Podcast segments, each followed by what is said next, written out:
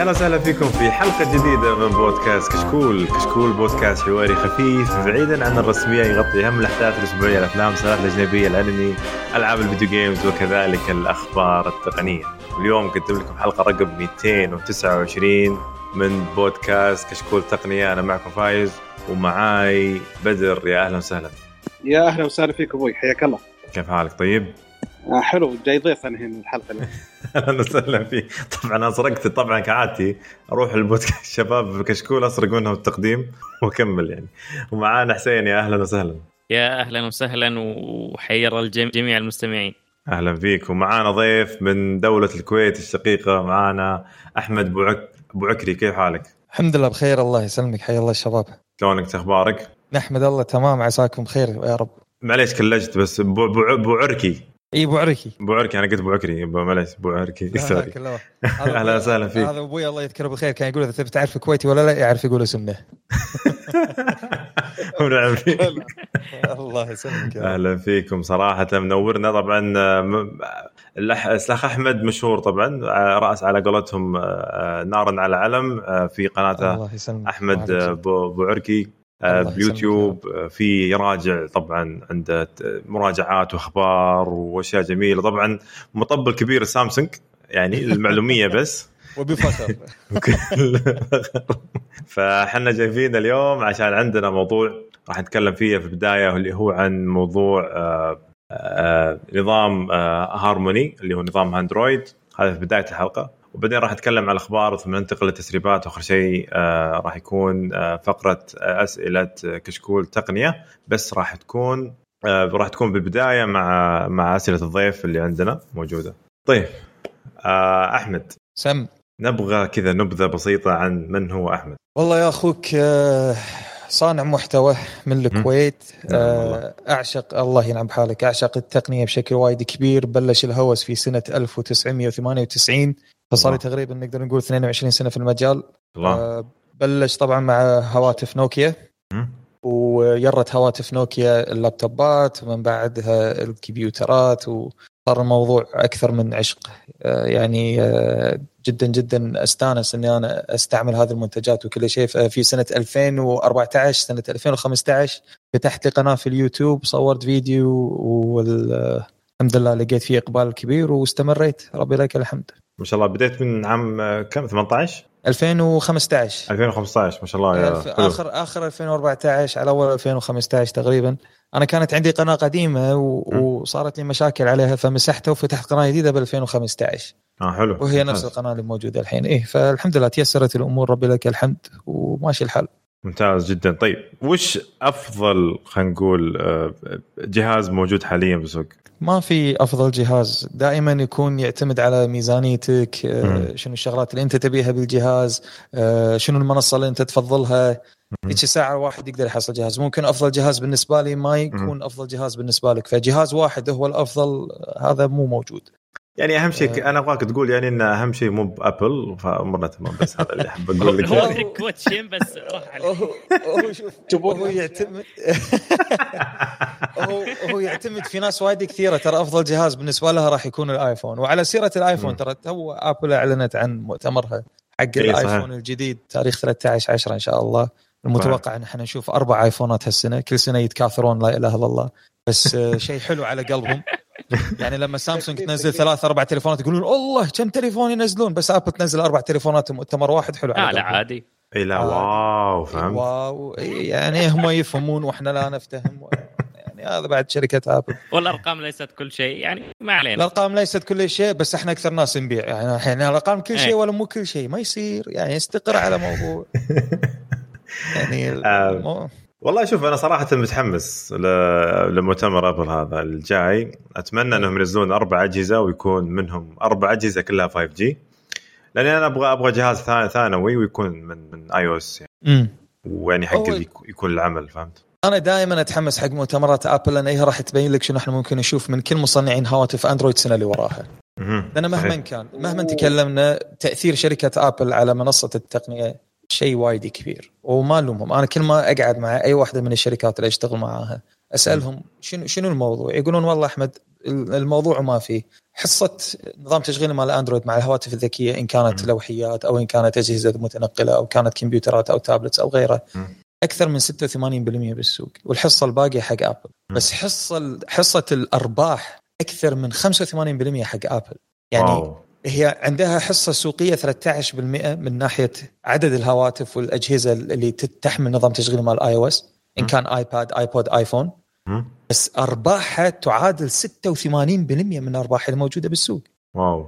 هذا معناته واحد من الاثنين. يا أن الشركات الثانية قاعد تبيع ببلاش يا أن ابل قاعد تبيع غالي. أنا أتوقع بس- أن ابل تبيع غالي وبرضو هو الش- الشيء شوية شوية يعني. شاومي إيه، هو- زي شاومي معروف إنها تبيع أجهزتها بسعر التكلفه عشان بالضبط. بس تبغى تبغى الخدمات. تبي تبي تبي الخدمات تبي حصة سوقية. كل واحد يكون له أولويات مختلفة. بس ابل إذا هي تقدر ان تبيع التليفون بتكلفة يعني ك- خلينا نقول التليفون يكلف 300 دولار هي تبيع ب 1500 دولار. على سبيل المثال الحين ما قاعد أقول هذه أرقام واقعية. هذا معناته إن هي تقدر تبيع كمية أقل وتطلع أرباح أكثر من الشركات اللي قاعد تبيع أرقام أعلى بس ربحيتها أقل. مم. فهذا المفهوم الشركات كلها تبي تسوي نفس الطريقة تبي الأرباح تكون عندها أعلى فشنو مم. تسوي تتوجه إن هي تقلد شركة آبل إن كان بالإعلان إن كان بالمنتجات إن كان بالمواصفات إن كان. بشغلات تصميم إن كان باشياء وايد كثيرة. شالوا فتحة 3.5 ملي إحنا كلنا نشيل فتحة 3.5 ملي. حطت قذله إحنا كلنا نحط قذله سووا لون أخضر إحنا كلنا نحط لون أخضر. سووا ما اعرف إيه إحنا ك. فيصير التقليد إنه لأن هي هذه الشركة المربحة. أنا شو يفيدني عندي حصة سوقية 90% وأنا ما عندي أرباح؟ ما يفيدني شيء. وبرضو ترى هم لا خل خلينا نكون صريحين يعني إن ابل هي أساس ال smartphone لو ما في ايفون كان ما شفنا أندرويد موجود خلينا نكون صريحين. يعني هذا ما- اوافقك هالرأي صراحة نهائيا لا. نهائيا ما؟ اوافقك هالرأي لأن في هواتف ذكية من قبل لا يطلع الآيفون بعق- تقريبا تقريبا 10 سنين ويندوز فون قبل حتى ويندوز فون ال i-mate قصدك. ولا حتى ال i- i-mate Windows Phone أنا أول. تليفون بحياتي إيه. شبكت فيه على الإنترنت كان يشبك على طريق شغلة اسمها WAP مختص مختصر حق شغلة اسمها Wireless Application Protocol هذا طيب. الكلام كان في سنة 1999 وكان عندي تليفون نوكيا. إي نعم. أقدر. أشيك أقدر أشيك على إيميل أقدر أبعث فاكسات أقدر أقدر أشيك على ال- أرصاد جوية أقدر أشيك على شغلات بسيطة بس أنت على الإنترنت أنت شبكت على الإنترنت. وبعدين هذا- الشيء تطور لقدام. حطوا شاشة ملونة حطوا كاميرا آه، زادوا السرعة زادوا ما أعرف إيش. تدري إنه كان في متجر تطبيقات على تليفونات نوكيا في سنة 2004 و2005 قبل لا يصير في أصلا آيفون؟ صحيح. متجر تطبيقات تقدر تحمل تطبيقات وتحمل ما أعرف إيش. هيئة التليفونات اللي تغيرت بسنة 2007 الطفرة اللي صارت حق شاشات اللمس وما أعرف إيش صارت مع الآيفون لأنه جاب لك تجربة مستخدم جديدة. هذا اللي سوى آيفون جديد. Yes هذا اللي بوصل فيه. يعني ان إيه. ان إن بسط مفهوم مفهوم ال smart phone إلى شيء بسيط جدا و easy وس- وسهل الاستخدام هذا قصدي أنا. هذا 100% صح. ستيف جوبز آه، يعني مرة قال إن بسنه 2007 قال لما الآيفون نزل قال هذا التليفون خمس سنين متقدم على أي شيء ثاني موجود بالسوق وكلمته كانت 100% صح. بس لما تيجي تحسبها 2007 زاد خمس سنين يعني 2012 من 2012 ترى الآيفون مو متقدم بولا شيء. على ولا جهاز موجود بالسوق. تحولت الشركة من إن هي تكون رائد في التقنيات إلى شركة تنطر الشركات الثانية تسوي التقنيات وبعدين هي تتبناها وتقول أنا أتبنى التقنيات الناضجة. طبعا أنا قاعد أسوي air داي air quote على قولتهم بس الناس مو قاعد تشوفني. حاسة. يعني تقنيات الناضجه شنو التقنيات الناضجة؟ يعني ماني. فاهم. يعني يعني أنت الحين يعني مم. على سبيل المثال سامسونج الحين سنة 2020 ثاني مم. سنة تنزل لك تليفون قابل للطي. شاشات قابلة للطي معناتها صار عندك form factor جديد صار عندك تليفونات متحولة نفس اللي كان عندنا إحنا من قبل تليفونات ذكية تعطيك الإمكانيات إن هي تتحول من تليفون إلى تابلت بجهاز واحد. هذا شيء متى ابل تسويه السنة لما الجايه يصير لما يصير ناضج. ولا لما يصير خلاص الشركات سويتها وتحملت ال- ضريبة ال R and D وما أعرف إيش بالضبط يكون خلصوا إيه. التكلفة السعر. نزل كل شيء نازل المشاكل إيه. كلها انحلت ادخل اخذ السوق بعدين. ابل تسويها تقول خلاص أنا ياخذه وبعدين أنت لاحظ كل ما التقنية تنزل تكون غالية بعدين عقب كم سنة تقل سعرها مهم. لما ابل تتبناها ترفع سعرها مرة ثانية مهم. ترفع سعرها مرة. ثانية يعني يعني هذا الشيء اي وأرباحها بالمقابل بعد راح تزيد مم. بس شوف أنا في شيء الابل آه، سوته المرة الماضية اللي هو آه، الس- الساعة نفسها حقت ابل التطورات اللي صارت في في الساعة آه، نفسها. هذا المنتج جدا ممتاز. خطيرة جدا يا ممتازة جدا ويعني أعطتنا يا أخي يكفي إنها ربطت ال- ال health care وخلتها من ساعة من ساعة عادية إلى ساعة رياضية طبية كل شيء صارت يعني. أكيد. هذا هذا واحد من الأسباب اللي يخليني أنا بالنسبة لي إني أشتري ال- ال- ايفون آيفون. الايفون yes وما ألومك أنا أتمنى إن كل منتج في شركة ابل يعامل مثل ساعة ابل لأن ساعة ابل هي ال- المنتج الأفضل في المجال اللي هو فيه. وناس وايد ممكن تقول الآيفون هو أحسن تليفون. ممكن تقول إن الماك أحسن كمبيوتر. الأرقام عمرها ما تم فيها الشيء ولأن اليوم أنت عندك أفضل ساعة ساعة ابل ما أقول لك أفضل ساعة ذكية أفضل ساعة نقطة على سطر ساعة ابل ما في ولا ساعة بالعالم تبيع كثر ساعة ابل صحيح. معناته إنه فعلا هو منتج ناجح معناته إنه فعلا الناس تبيه معناته إنه فعلا هذا شيء وايد وايد ممتاز. مم. بس الأرقام الثانية تعكس العكس. كمبيوترات إلى الآن مو أكثر مبيعا كمبيوترات ابل مع ان للعلم ترى أنا Mac user وأستعمل ماك وحتى أصلا لما جيت احمل تطبيق مال TeamSpeak قعدت انزله على الماك طلع إنه ما عليه update من فترة فأنا اضطريت إني أبطل لابتوب قديم ويندوز عندي بس عشان أقدر أنزل TeamSpeak لأن أنا ما أستعمل ويندوز أستعمل ماك مم. بس ال- الايفون أنا بالنسبة لي يعني ما أقول ان أكره التليفون أقول ان أنا ما أفضل التليفون. لا في وايد شغلات تعيق التجربة اللي أنا أبيها. وسنة ورا سنة وإصدار ورا إصدار تلقى ان هم قاعد يحاولون يخلون النظام يكون أقرب إلى اندرويد يتفتح يتفتح شوي. كل شيء ينتقدونه في اندرويد تلقى السنة الجاية يحطونه بال iOS وبعدين يصير حلو حق المستخدمين طبعا. طيب يعني- أخوي أحمد ما دام كنت وصلت النقطة هنا في أخ صالح سأل سؤال. إيه. يقول ليش أغلب مستخدمين الاندرويد يشوفون الماك والآيباد وساعه أبل أجهزة ممتازة ولها. وحتى هم يستخدمونها ولكن ايفون جهاز غير ممتاز مع إنه في خيارات أخرى كثيرة أفضل منه. لأنه يعطيك بالنقطه هذه أبغى مو هذا لأن لأنه يعطيك حدود يقيدك الآيفون يقيدك مم. أكبر شاشة موجودة على الآيفون اليوم شاشة حجمها 6.5 بوصة ما يسمح لك تبطل تطبيقين بنفس الوقت ليش آه. هل لأن المعالج ما يتحمل لا والله المعالج يتحمل هل لأن الشاشة صغيرة لا والله الشاشة كبيرة هل لأن الشاشة ما فيها دقة كافية لا مبلى فيها دقة كافية زين ليش ما تخلينا يستغل التطبيقين بنفس الوقت زين ليش ما- أنا هي أبي أحرك الايقونات.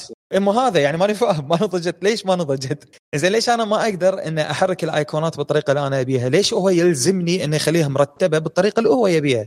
ليش. لما أبي أدخل على إعدادات الكاميرا لازم أطلع من تطبيق الكاميرا وأدخل على الإعدادات عشان أعدل إعدادات الكاميرا؟ لا تعدل ليش؟ خلاص 14 بصباح الخير 14 الخير. خلاص. 14 بعد يعني ماني فاهم عقب عشر سنين تعدلت زين سؤال ليش لما أنا أحط نغمة معينة حق التليفون ما أقدر أربطها على الواتساب؟ شنو. الخصوصية اللي راح تنتهك لما أحط نغمة حق الواتساب؟ خلينا نفهم يلا اللي يقولون. أمان أمان أمان شنو شنو شنو قاعد يصير؟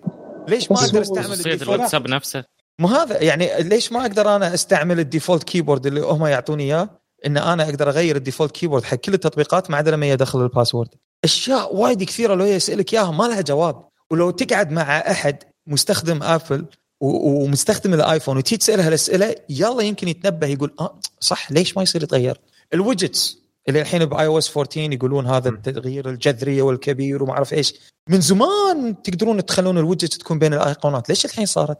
شنو الخصوصية في الموضوع اللي راح تنتهك اي لأن هذا صحيح. هو ال- ال- الموضوع بالنسبة لهم الخصوصية تنتهك وإحنا الخصوصية وإحنا ما اعرف إيش وإحنا ما اعرف الحين موضوع ال- سالفة ال widget والحركات ال- اللي بالانتشار الكبير اللي صار في الايفون 14 شكل نبه آبل إن الناس تبغى أصلا تسوي themes ما themes وزي كذا وحتى فيعني- الثيم شفت التطبيق إيه. مالهم شلون صار؟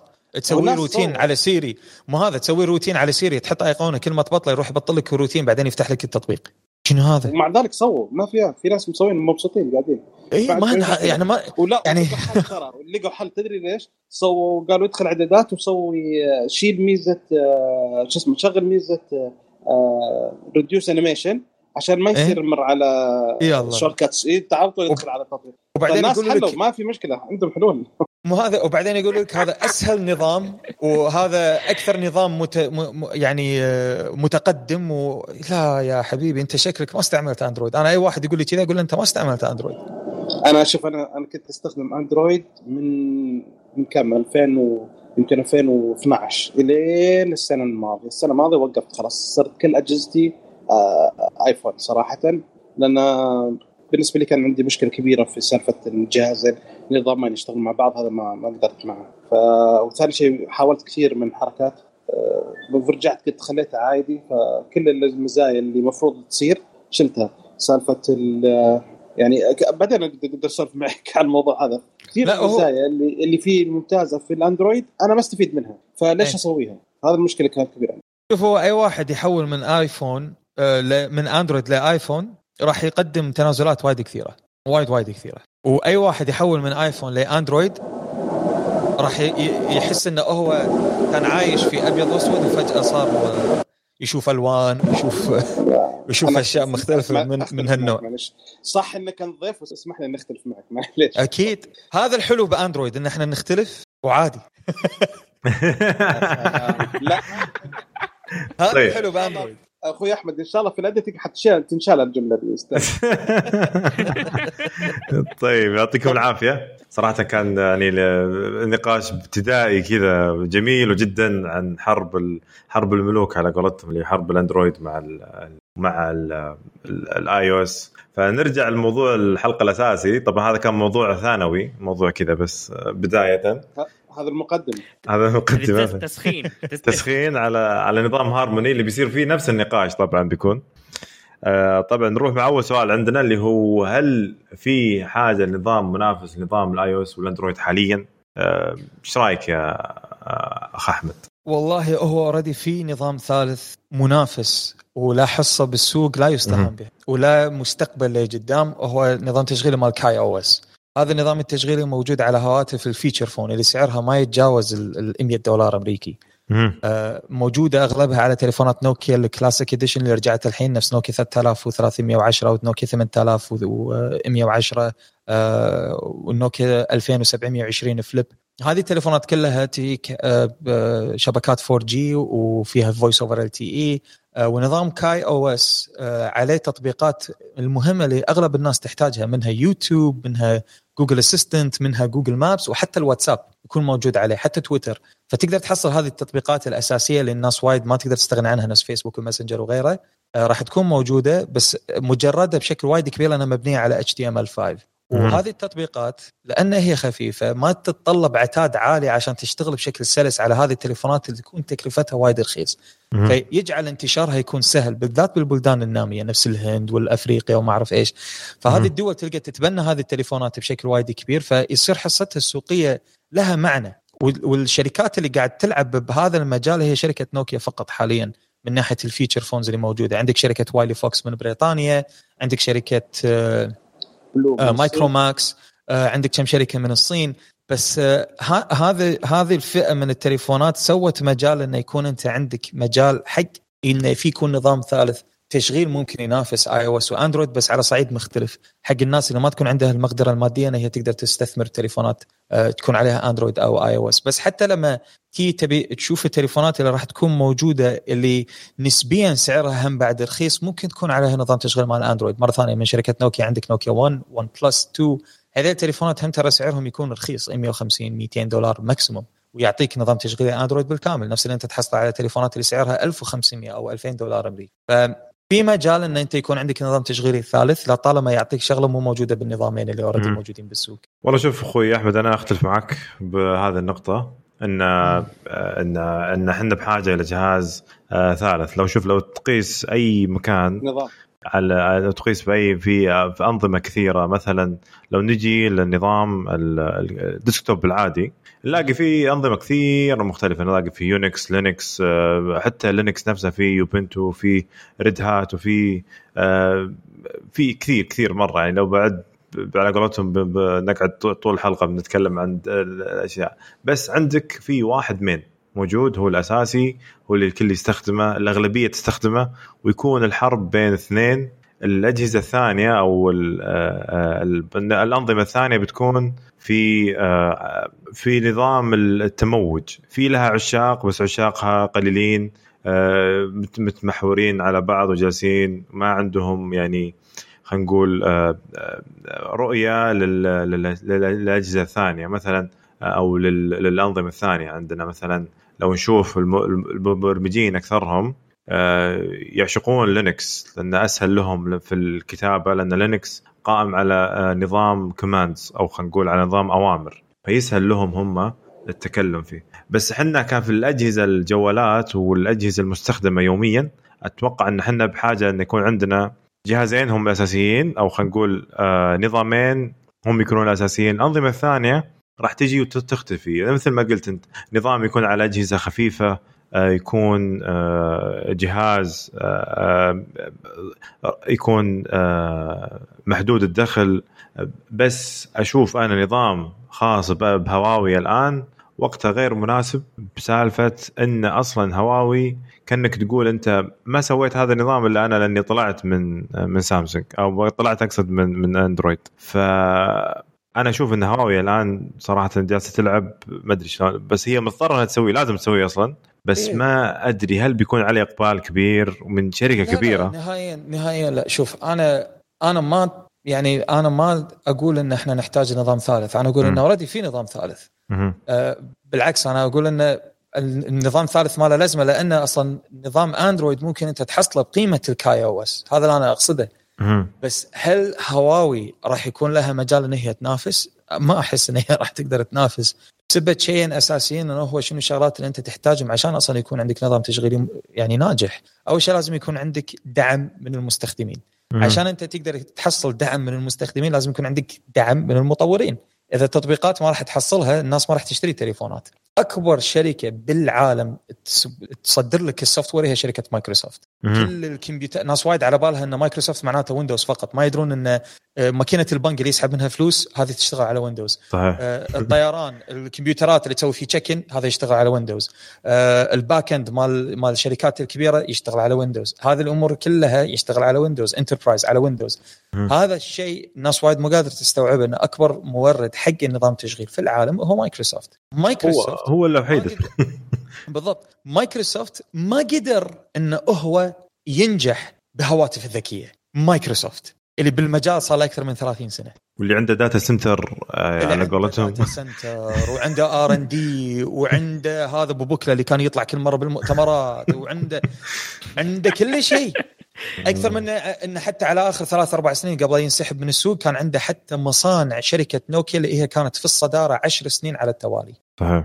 يعني هذه الأمور كلها أنت تأخذها بعين الاعتبار وهذا الشيء الوحيد اللي خلاه انه هو يفشل لأنه ما كان عنده دعم من المطورين لأن الناس ما كانت تشتري التليفون ما كانت آه يعني منجبره مع نظام التشغيل وطريقة النظام التشغيل وهالشيء يا رجل أتذكر أنا كان وقتها في أمريكا كان وصل وصل مرحلة انه ب 50 دولار تشتري الجوال شيء زي كذا يعني. شيء مرة بسيط يعني. اي اي وهم يعني ماكو فائده الناس ما كانت تقعد ترضى إن هي تشتري. يعني آخر آخر آخر تطبيق كان ناقص على الويندوز فون كان إنستغرام. وايد تأخروا على ما وفروا إنستغرام. فأنت تتخيل إن أنت لازم تتنازل. ما تقدر تحصل إنستغرام عشان تستعمل تليفون نوكيا ولا تليفون ويندوز. لا والله روح شوف لي تليفون ثاني غيره. وهذا الشيء ترى يطبق على على العكس صحيح تماما. قبل لا تصير سالفة ويندوز ومايكروسوفت ونوكيا وما أعرف إيش كان في نظام تشغيلي نوكيا شغالة عليه مع شركة انتل اسمه ميجو صحيح.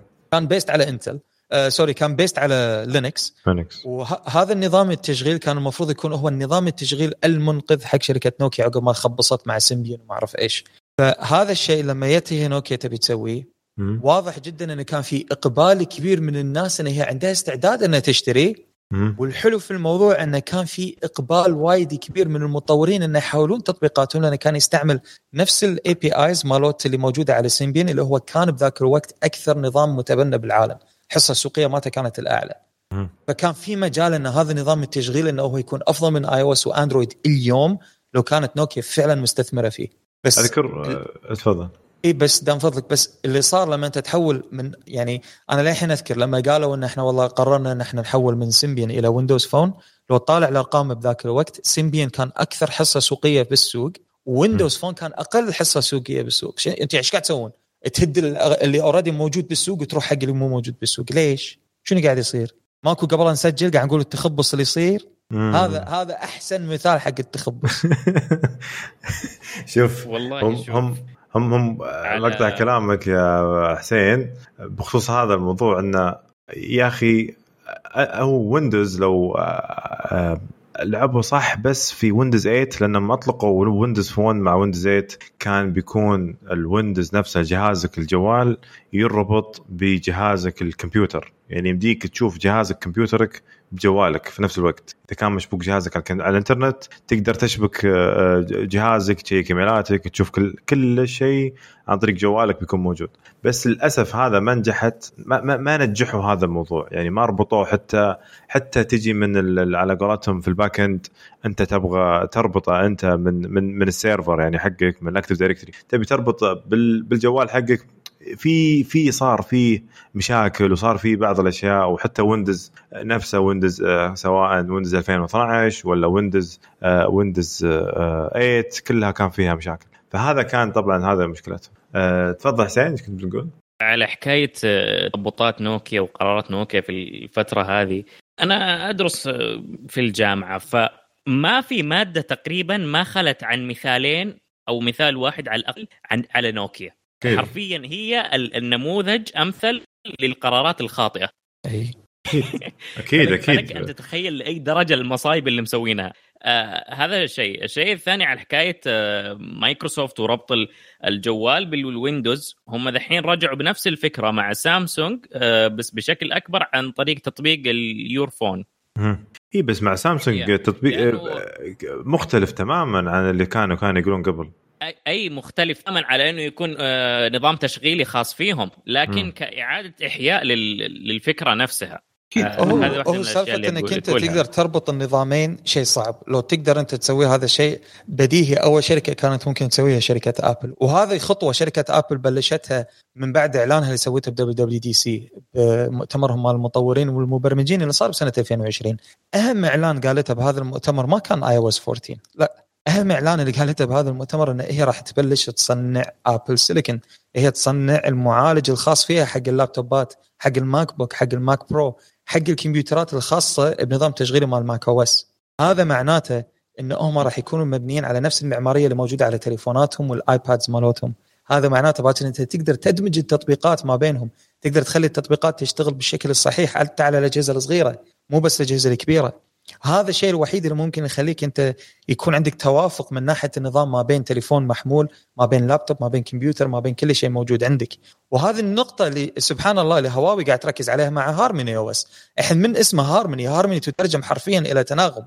فهم نعم. يبون يسوون تناغم ما بين اللابتوب ما بين الكمبيوتر ما بين التليفون ما بين ما أعرف إيش. هذا الموضوع عشان يصير لازم يكون عندك أنت منظومة كاملة تشتغل مع بعض بشكل سلس بشكل وايد كبير. فأنت حتى لو توفر هذه المنظومة إذا ما كان في لها support أو دعم من ناحية التطبيقات ما راح تنجح. أنا أتخيل عندي تلفزيون هواوي كمبيوتر هواوي تليفون هواوي ساعة هواوي ميزان هواوي. حلو هالأجهزة كلها راح تشتغل مع بعض. بس تليفوني ما في آه، Gmail ما في Google Maps ما في واتساب ما في انستغرام ما في إيش أسوي بالتليفون؟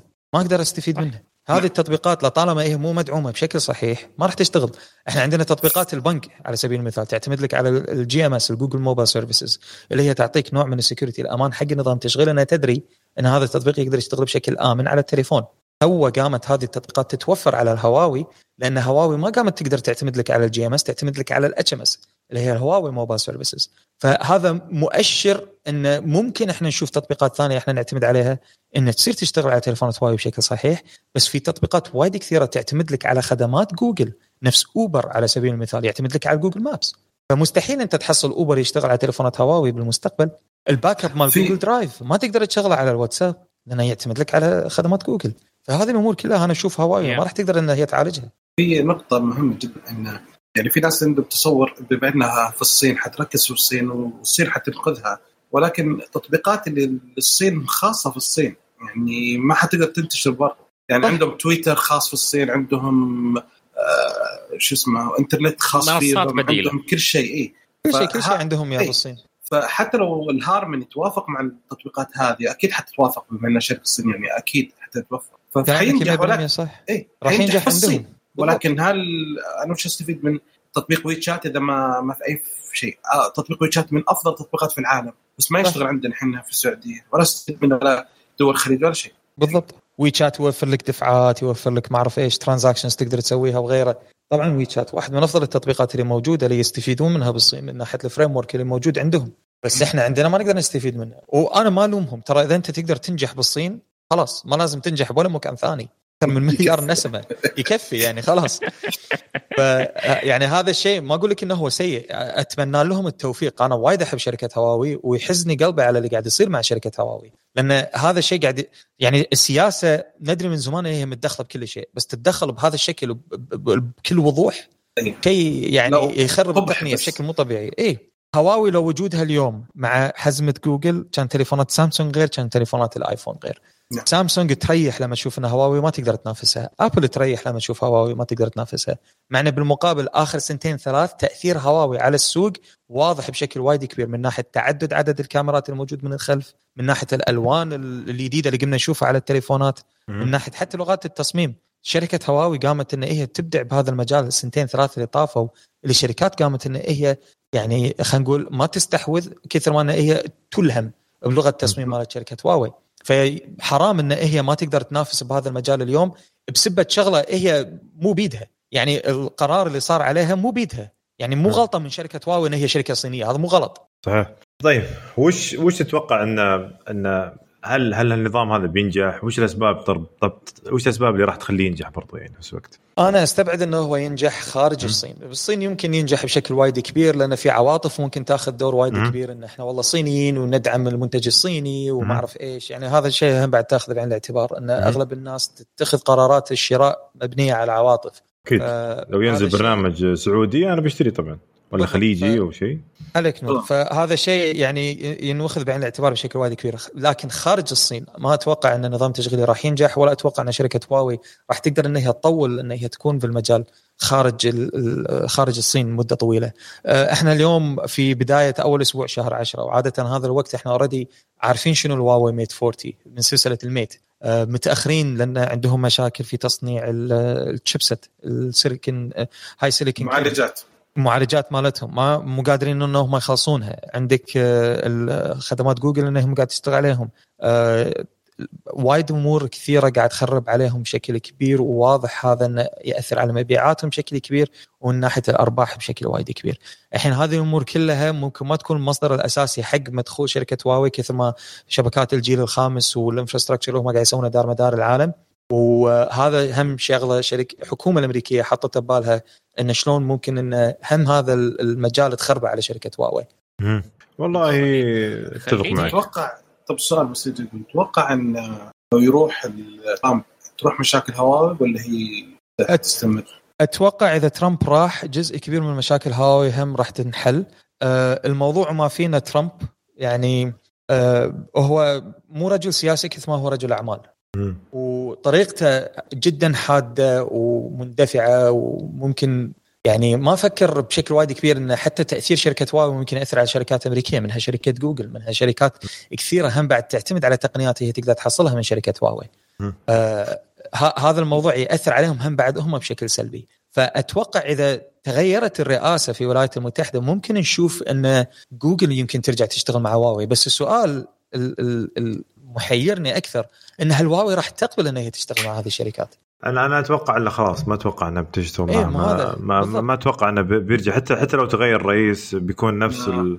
بيكونون نفس على قولتهم ماخذين نفس القرار لأن القرار متخذينه هم آه، يعني مو هو مو هو مو هو بترامب اللي ماخذ القرار الكونغرس اللي ماخذ القرار. فيعني إيه. على قولتهم حكومة حكومه فراح يستمر عليهم. راح يستمر نفس القرار راح نشوف. آه، هو كان القرار أساسا إن آه، إن الشركات الأمريكية ليش صايرة تشتغل في الصين وتخلي البنية التحتية حقتهم الموجودة عندهم في الموجودة في الولايات. في الولايات المتحدة نعم. فمنها إنها خسروا وظائف في أشياء كثيرة راحت. فعشان كذا يعني. فهذا الموضوع. طيب. طيب آه، أه، بدر ما ما سمعنا منك. آه، ما سمعنا منك يا بدر. تفضل حسين سم مامر. ما يمر عليك عاد وعندي بس هيك بسيط على حكاية اللي هو انتشار هارموني خارج الصين. أنت لو تشوف دحين الطريقة اللي ماشي فيها تايزن حق سامسونج بأنه ما هو صاير ينزل على أجهزة هو صاير على هواتف قاعد ينزل مثلا على ساعة على تلفزيون صح. على سوار. على product يعني بشكل بشكل غير مباشر مرتبط على الجوالات. فممكن إن هارموني بطريقة بهذا الشكل تسربه خارج الصين بهذه الطريقة. والله حتى لو يطلع بهذه الطريقة ما راح يفيد ولا يقدم ولا يأخر ولا يزيد مبيعات الشركة نهائيا. يعني ال... إيه يعني هذه هذه الأشياء هذه الأشياء اي يعني هذه الأشياء بديهيا إن هي تحتاج ان تكون من جزء من منظومة. يعني عادي هواوي باكر تنزل لك ساعة تشتغل على Harmony OS بس ما تشتغل على تليفون هواوي. أنت يعني ما طبنا ولا غدا الشر صبه حقنا إحنا هنا بالكويت فيعني الموضوع وايد أكبر من إن هي تسوي نظام تشغيلي خاص فيها. أنا أذكر أول مرة قعدت مع شركة هواوي لما لما صارت المشكلة.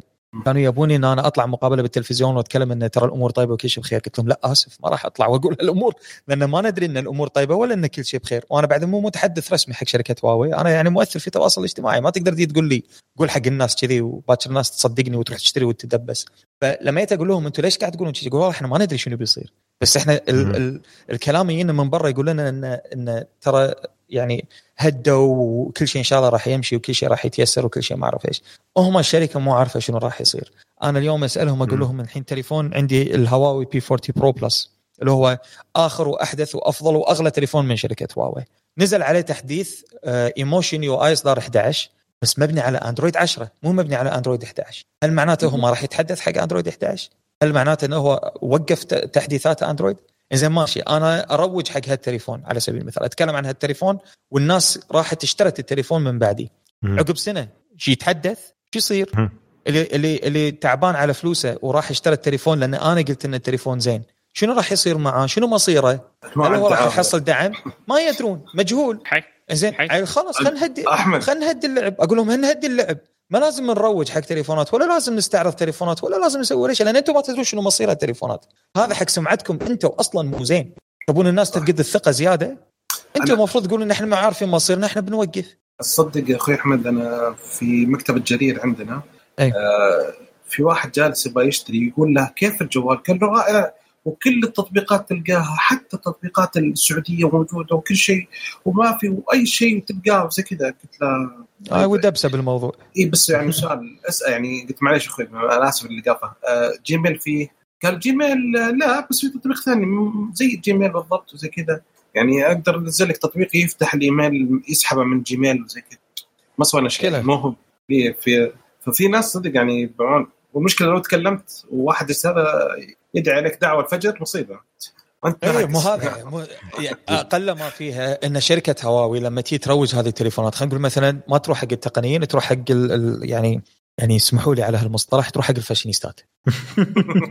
زين ولما يروحون حق الفاشينيستات تقول يقولوا لها والله هات هذا التليفون يلا جربيه وسوي له فيديو ما أعرف إيش. وتطلع لك ومرة حلو ومرة عجيب ولونه ما أدري شيء وأحلى ميزة بهذا التليفون إنه يشحن الآيفون مالي. نعم. قوية. نعم. إنزين إنزين هالفاشينيستا هذه اللي عندها ملايين من المتابعين خلينا نقول نسبة 2% منهم صدقوها واشتروا التليفون. شنو ذنبهم؟ لأن الفاشينيستا مو فارقة وياها سمعتها. هذه شركة هواوي أنتم مو فارقة معاكم سمعتكم؟ خلينا نقول أنتم باكر عدلتوا الموضوع والحياة حلوة ورجعت جوجل ولا لقيتوا أنتم حل خلينا نقول هواوي بكبرها اشترت جوجل وقدرت إن هي تشتغل مع جوجل وتحسن الموضوع وكل شيء. شنو شنو شنو وجهة نظركم راح تكون قدام الناس؟ ولا شنو شكلكم قدام الناس إن أنتم فقدتوا ثقه لما أنتم كنتوا قاعد تروجون حق تليفونات تدرون ما لها دعم لقدام شنو الموضوع راح يكون؟ هذا الموضوع وايد مؤسف. الحين ترى على فكرة أنا يوم الخميس المفروض عندي فيديو بشراكة مع شركة هواوي بس لابتوب. لابتوبات فئة اللابتوبات عندهم بخير ما فيها شيء لأن مايكروسوفت واحدة من الشركات اللي عندها license ترخيص فعلي من الكونغرس إن هي تقدر تشتغل معاهم. صحيح. أما جوجل للحين ما عندها. وجوجل قاعد تطمح ترى طلبت الترخيص أكثر من مرة. والكونغرس يرفض الترخيص حق شركة جوجل. Qualcomm طلبت إنها تقدم شرايح اي حتى Qualcomm بالضبط. رفضوا الحين. قاعد أقول لك في ربح هذا هذا دونالد ترامب اللي ما فكر فيه إن أنت قدرت يعني دونالد ترامب كان بكل بساطة يقدر يقول حق هواوي يا ابن الحلال تعال. اخذ معالجات Qualcomm حول نظامك خام تعتمد على اندرويد بالكامل جوجل أو خدمات جوجل تربح شركات الأمريكية ارفع اقتصادك وهذا يبيع هواوي يبيع هواوي كان متوقع بسنة 2020 يتجاوز سامسونج يصير رقم واحد في مصنع هواتف الذكية. صحيح. فأنت كنت تقدر تربحهم بهذه الطريقة. بس مرة ثانية يرجع الموضوع حق ال infrastructure. اللي على فكرة من قبل يومين أو ثلاث طلعت إشاعة إن شركة مايكروسوفت راح تشتري نوكيا مرة ثانية. راح تشتري هالمرة الشبكات قطاع الشبكات. لأنه ما في ولا شركة أمريكية حاليا تقدر تجيب لك ال 5 G ال infrastructure. الثلاث شركات الرواد بالعالم اللي عندها ال 5 G infrastructure حاليا شركة هواوي نوكيا واريكسون ولا واحدة منهم نعم. أمريكية. قوية احتمال إيه احتمال مايكروسوفت تشتري نوكيا قطاع الشبكات والله شيء ننتظره وبيكون خبر حافل بوقتها يعني الله المستعان الله okay أخوي أخوي أحمد في أخ مهدي سال أسئلة إيه. آه، أعتقد إنه جاوبت يقول هل ممكن نظام هارموني ينجح؟ جاوبنا عليه ما هي عوامل النجاح بالنسبة لهواوي؟ آه، أنت قلت إنه إيه لازم دعم من المطورين. هو إيه. شوف التليفون منتشر بس لازم دعم من المطورين. في حالة إذا هي قدرت ان تحصل دعم فعلي من المطورين وتقدر تنزل نظام تشغيلي Harmony OS على تليفونات أندرويد اللي موجودة بأيادي الناس اليوم هذا الشيء ممكن يخلي هواوي إنه يكون لها مجال أو لها يعني مجال إنها تتنفس بان تقدر تنافس بالنظام آه، التشغيل بس إذا طالما هذه الآليات مو موجودة ما أظن انت راح تقدر تنجح حيكون صعب الموضوع. شبه مستحيل. okay السؤال الثالث هو هل ممكن النظام ياخذ نسبة كبيرة من النظامين اللي مستحوذ على الأجهزة الحاليه فأنت جاوبت. آه في سؤال يقول وش السبب إن شفنا في ال Galaxy S 20 Ultra 16 RAM وفي ال Galaxy Note 20 Ultra 12 RAM فقط. إيه يا محفوظ السلامة يلا اعترف الموضوع وما فيه الموضوع جايبينك عشان هذا المواضيع. دخلنا من الشركات نفسها. شوف الموضوع ما فيه انه واضح جدا إن سامسونج قاعد تهيئ الناس إنه راح تدمج سلسلة الأس مع النوت. عشان تقدر هي تسوي هذا الشيء لازم يكون سلسلة الأس يعني على قولتهم شيء كفو. إن إن تقدر أنت تسوي هذا الشيء لقدام. لأن دائما وابدا من طلعت سلسلة النوت هي معروفة كمسطرة اللي أنت تقارن فيها كل التليفونات الموجودة بالسوق من ناحية المواصفات اللي تكون موجودة عليها. هذه السنة بالتحديد لأول مرة سلسلة ال S تفوقت على ال Note من المواصفات والمميزات وحتى لو تيجي تفكر فيها حتى السعر. اليوم أنت ممكن تشتري سامسونج Galaxy S 20 Ultra أرخص من ال Note 20 Ultra وبمميزات أفضل. هذا شيء يعني يخرب على سامسونج بشكل وايد كبير. بس لما تيجي تكون شركات سامسونج شلون تشوفها؟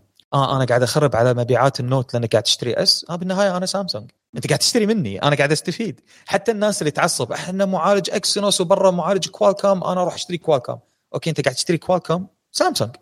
الأرباح قاعد تروح حق سامسونج. يعني بالنهاية هذه هذه الأشياء مو قاعد تخسر شركة سامسونج كثر ما إن هي قاعد تعصب محبين شركة سامسونج.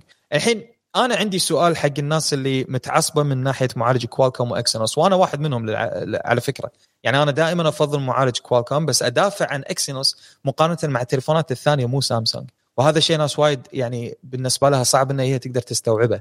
بكل بساطة يا عزيزي المستمع إذا في تليفون سامسونج عليه معالج إكسينوس وفي تليفون سامسونج آخر عليه معالج كوالكوم معالج كوالكوم راح يكون أفضل. لكن إذا عندك تليفون سامسونج معالج إكسينوس تقارنه مع تليفونات ثانية غير سامسونج معالج كوالكوم راح تحصل مميزات أفضل مع تليفون سامسونج. هذا الفرق اللي أنا قاعد أحاول أقوله. لأن أنت تشتري تليفون عليه معالج كوالكوم وما تشتري جالكسي نوت 20 الترا لأن عليه معالج اكسينوس التليفون الثاني اللي أنت اشتريته ما في مميزات القلم اللي موجودة على سامسونج جالكسي نوت 20 اكسينوس بس بس السؤال طيب لو شرى هو كوالكوم الآن أنا أي. أتوقع أن في مشاكل بال بال frequency بالشبكات نفسها حقت هذا موضوع أنا أنا تعمقت فيه بشكل وايد كبير السنتين اللي طافوا يعني م. 2019 2020 ولاحظت إن في لعبة وسخة للأسف قاعد تصير. عندك ف... أنت الشبكات من مزودين الخدمة تكون مدعومة وموجودة. م. وعندك مصنع الهواتف الذكيه يحط لك إياها بالمعالج نفسه إنه يدعم لك هذه الشبكات. بس ما تشتغل. ليش ما تشتغل؟ هي مو نقص عشان... بال hardware هي في نقص بال software مصنع هواتف الذكية يقول حق مزود الشبكات أنا إيش يضمن لي إنه هو يشتغل على شبكتك بشكل ملائم؟ يشتغل بشكل صحيح. إن أنت عندك تغطية بكل مكان. لأن أي واحد بيشتري تليفوني ويشبك على شبكتك ما راح يقول شبكتك سيئة بيقول تليفوني سيء. والعكس صحيح. مزود الخدمة يقول حق صانع هواتف ذكيه أنا إيش حق أشغل لك إياه وأنت ما تعطيني فلوس؟ عطني فلوس وأشغل لك إياه. ادفع لي رسوم وأشغل لك إياه عشان أوفر لك اياه على شبكتي. ومنو اللي ياكلها؟ المستهلك. يعني أنا اليوم أشوف واحد يشتري مثلا بغله ثمانية يعني على سبيل المثال ون بلس 8 سلسلة الون بلس 8 أنا اشتغلت مع شركة ون بلس ومع مزودين الخدمة بالتحديد شركة زين عندنا هنا بالكويت. بشكل وايد معمق. قلت لهم يا جماعة الخير التليفون سعره واحد اثنين ثلاث التليفون يدعم 5 جي أنتم عندكم 5 جي الشبكات متطابقة ليش ما يشتغل هني عرفت اللعبة ما في ما في ما فلوس ما ون بلس يقولون إن إحنا والله آه، الوضع كورونا ما نقدر ندز ال engineers مالتنا عشان يجربون التليفون يا سلام إيه. شنو يعني يجربون التليفون؟ ماني فاهم يعني شنو يعني بتجرب التليفون؟ يعني هو الحين الشبكة موجودة على سامسونج اللي هي أكبر منك بعشر مرات، يعني الشبكة زينة حق سامسونج بس مو زينة حقك أنت يا ون بلس؟ أقول يلا آمنا بالله أروح أكلم زين، زين ليش أنتم ما تسووا له provision مثلا؟ ليش ما تشغلونه؟ هم ما أعطونا أجهزة، هم ما أعطونا دعم، هم ما سووا order، ها زين ما يصير، أنا العميل شنو ذنبي بهالسياسة أو الضرب اللي يصير بينكم؟ أصلا إحنا حتى لو نشغله منو بيشتري؟ يلا. يمكن واحد من المسؤولين عنده ايفون فما يهتم حق التليفونات الثانية يعني ولا شنو؟ لأن لو ابل تنزل 5G تهقى راح يشغلونها؟ أكيد بيشغلونها. أكيد. أكيد بيشغلونها. من أول يوم. من أول يوم من قبل لا ينزل. بيسوون تجربة وما أعرف إيش. وما... هذا هذا الموضوع ما يخلي الناس إن هي تتشجع إن هي تشتري تليفونات هذا. فتلقى مثلا الموزع الرسمي الموجود بالكويت ما يجيب كميات من التليفون لأنه يدري إنه ما حد بيشتري لأنه ما يدعم ال 5G الشركة مالت الأم تقول هذا موزع سيء لأنه ما يقدر يبيع أصلا ما يطلب تليفونات فما تهتم بالمنطقة.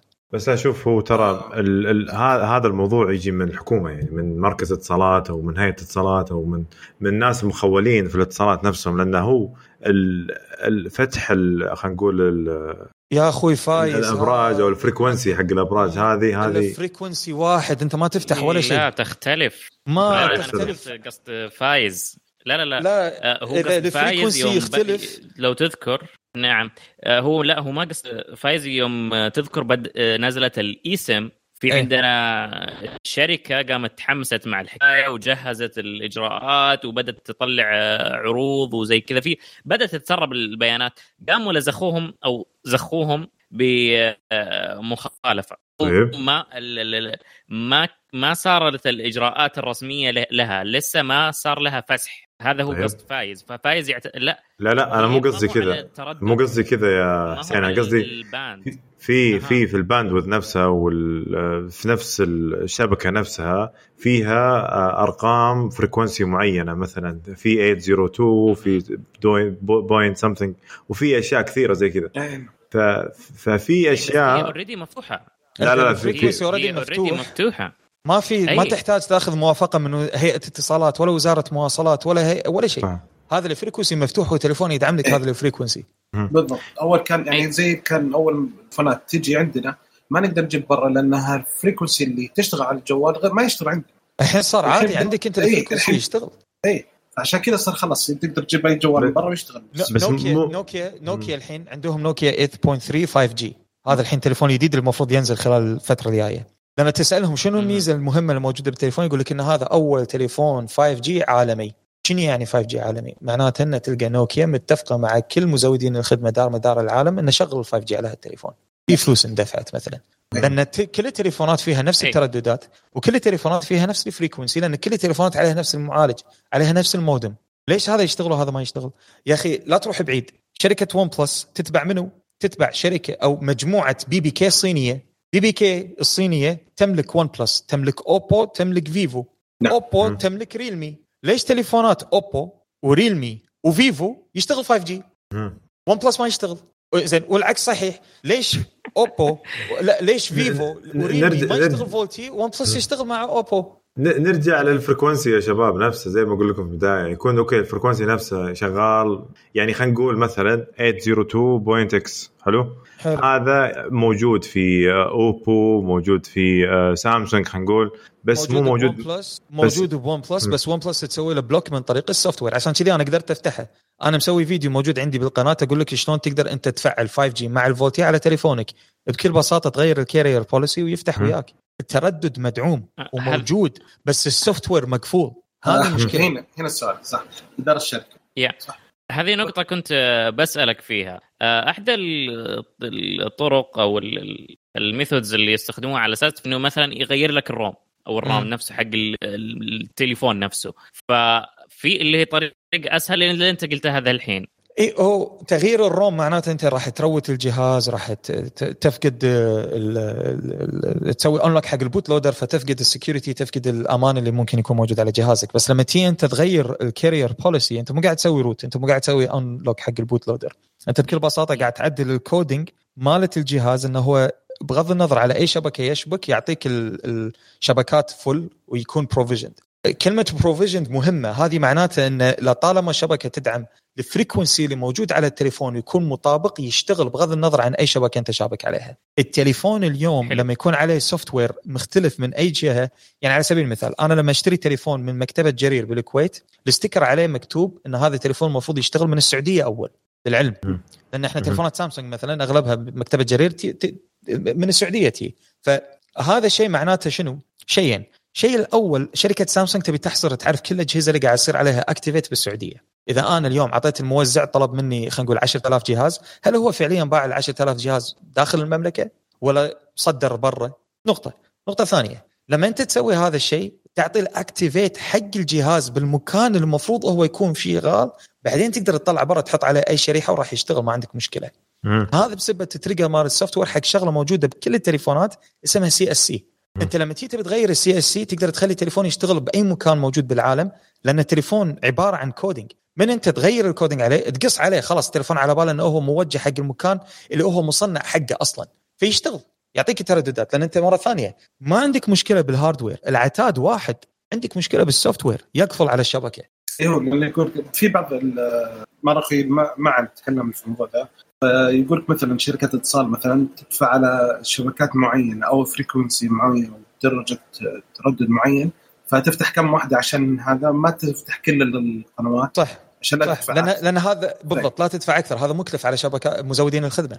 نعم. فهو طيب في عشان كذا بس بعد ما قاطع عشان كذا أصلا عندنا مثلا إحنا في هيئة الاتصالات الآن جالسة تفتح ترددات أكثر. بخصوص هذا الموضوع بخصوص هذه الإشكالية اللي موجودة حاليا. يعني تخلي كل الأبراج طبعا هي جالسة توحد الأبراج عندنا يصير كل الأبراج عندنا شركه كأنها شركة واحدة ويكون مزودين الخدمة مشتركين في الأبراج هذه بحيث إنه ما يصير عندي مثلا أنا عندي ابل ما عندي أقصد مثلا موبايلي ولا اس تي سي ويكون مثلا موبايلي ويكون ما عندي شحن ما يكون عندي آه، يعني آه، تغطية ولا يكون عندي زين. صح. يعني مثلا أنا كان عندي زين كنت متبهذل كثير فيها ما كان ما كان عندي تغطية كثير في أماكن معينة.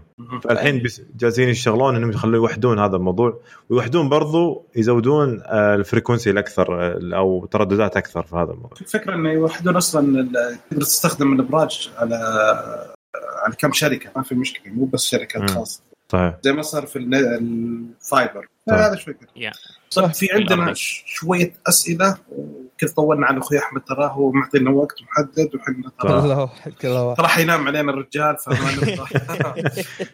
okay. آه، أخوي آه، شيكو يقول وش أفضل ايباد برو ولا تابلت اس 7 بلس؟ أه شوف التاب اس 7 بلس أفضل تابلت عليه نظام تشغيلي مال اندرويد والآيباد برو أفضل تابلت نقطة على السطر، ليش أقول كذي؟ لأن أنا أفضل الآيباد بسبة إن التطبيقات مالت الآيباد موجهة للآيباد فعليا. آه، أما التطبيقات اللي تكون موجودة على ال tablets مالت الأندرويد تكون موجهة حق التليفونات فأنت ما تحصل تطبيقات ذو جودة عالية راح تحصل تطبيقات مكبرينها علشان تملي لك الشاشة بدون لا تستفيد أنت من الشاشه الكبيرة.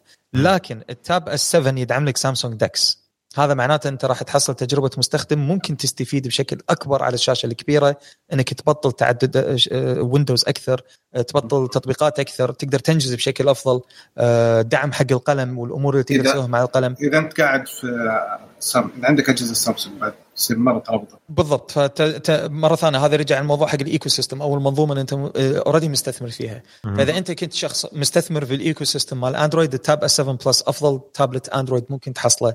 إذا أنت كنت مستثمر بالايفون والابل وما أعرف إيش هذا راح يكون افضل لك بس إذا أنت كنت مو مستثمر عندك خلينا نقول تليفون Android بس ما عندك شيء ثاني Android وتبي تابلت الآيباد راح يكون أفضل لأن التطبيقات اللي موجودة عليه راح تقدر تستفيد منها بشكل أكبر لأن هي موجهة للآيباد بشكل فعلي. أنا كواحد استخدمت اثنين أقول له تابلت آه آيباد برو آه وتشتري برضو ال Magic ال Magic Keyboard والقلم خلاص انت تجربة وايد حلوة. أنا أنا عندي اثنين الحين ولدرجة انه صرت أشتغل فيه بالدوام يعني أخلي لابتوب بالدوام أخليه على الجنب وصاير أشتغل على هذا يعني. فمرة مرتاح منه مره مرة مريح جدا صراحة. حلو. أخوي ستار يقول عندي تابلت سامسونج جالكسي Tab S6 هل Tab S7 Plus يستحق الترقية له؟ أه لا. يعني إذا عندك S6 الشغلات اللي راح تغير عليك على ال S7 هي شاشة تردد أعلى معالج أحدث فقط. يعني ما في شغلات كثيرة من ناحية ال hardware بس إذا أنت كنت مفكر إنك تشتري جهاز جديد وتشوف ال S6 أرخص أقول لك لا ادفع الفلوس الزيادة اخذ ال S7 لأنه راح يعتبر future proof من ناحية المعالج وتردد الشاشة العالي راح تستفيد منه لقدام أضيف عليها بس فرق الحجم. هذاك تقريبا 10.4 انش أيوه هذا 12 هذا 12 تقريبا. حلو. آه، السؤال الثاني يقول ال Fold بعد التطور آه، اللي صار في ال Fold 2 أي. بين النسخة الأولى والثانية وش اللي ننتظره من سامسونج في ال Fold القادم ال Fold 3 ال Fold 3 المتوقع أنه ممكن يصير وأخيرا يدعم لك القلم. وهذا راح يكون هو شيء يهيئ مثلا حق الناس انه ترى خلاص إحنا دمجنا ال S مع ال Note فيصير أول السنة إحنا آه ننتظر سلسلة ال S مثلا اللي تجيك بثلاث فئات مرة ثانية S العادي S Plus و S Ultra اللي يجيك معاه قلم. ونصف السنة يصير إحنا نتريا تليفونات تكون قابلة للطي وننسى ال Note. أيوه خلاص يعني يصير ما في شيء اسمه Note ويصير محبين ال Note ممكن إن سامسونج إذا تقدر تحاول ان تخليهم هم يستعملوا لك آه، تليفونات ال Fold. هذا الشيء راح يساعد بشكل وايد كبير إن سامسونج آه، اولا تقدر تقلل تكلفة ال Fold لأنه راح تطلب كميات أكثر كون إنه راح يكون موجه حق فئة already مستثمرة بهذا الفئة من التليفونات آه، اللي هي ال Note سابقا. شيء ثاني أنت لما تي تنزل تليفون أول السنة بعدين تنزل تليفون ثاني عقبه بست شهور. عقل الباطن مال الإنسان إنه على طول تلقائي راح يقارن هذا بهذا ما يقارن هذا بالسنة اللي طافت. نعم. فناس وايد كثيرة يعني أنا انتقدت عديد من زملائي للأمانة. يعني أنا ناس وايد دقيت عليهم قلت لهم صدقك أنت قاعد تنتقد التليفون لأنه نفس ال S20 Ultra شنو عيوب ال S20 Ultra أصلا؟ هو S20 Ultra مع قلم. زين شو الغلط في الموضوع؟ ماني فاهم. يعني هو ال S20 Ultra هل هو تليفون سيء؟ لا هو خوش تليفون. إذا حطوا له قلم شنو وين وين الغلط؟ خلينا نفهم. لا جديد. إيه، طبعا لا جديد. هو نفس المؤتمر يعني هو نفس الجهاز نفس السنة. أنت تقارن ال Note 20 بال Note 10 ما تقارنه بال S20 وتقول لا جديد. هذا الفرق. لما سامسونج تصير تعلن مثلا عن ال S وتدمج معاه ال Note. هني ما راح تسمع كلمة لا جديد لأنه صار مؤتمر واحد. يعني تخيل ايفون يعلنون عن الايفون 11 Pro بشهر اثنين والايفون 11 Pro Max شهر ثمانية يقول لك لا جديد. إي طبعا لا جديد. بس لما اعلنوهم مع بعض صار حلو.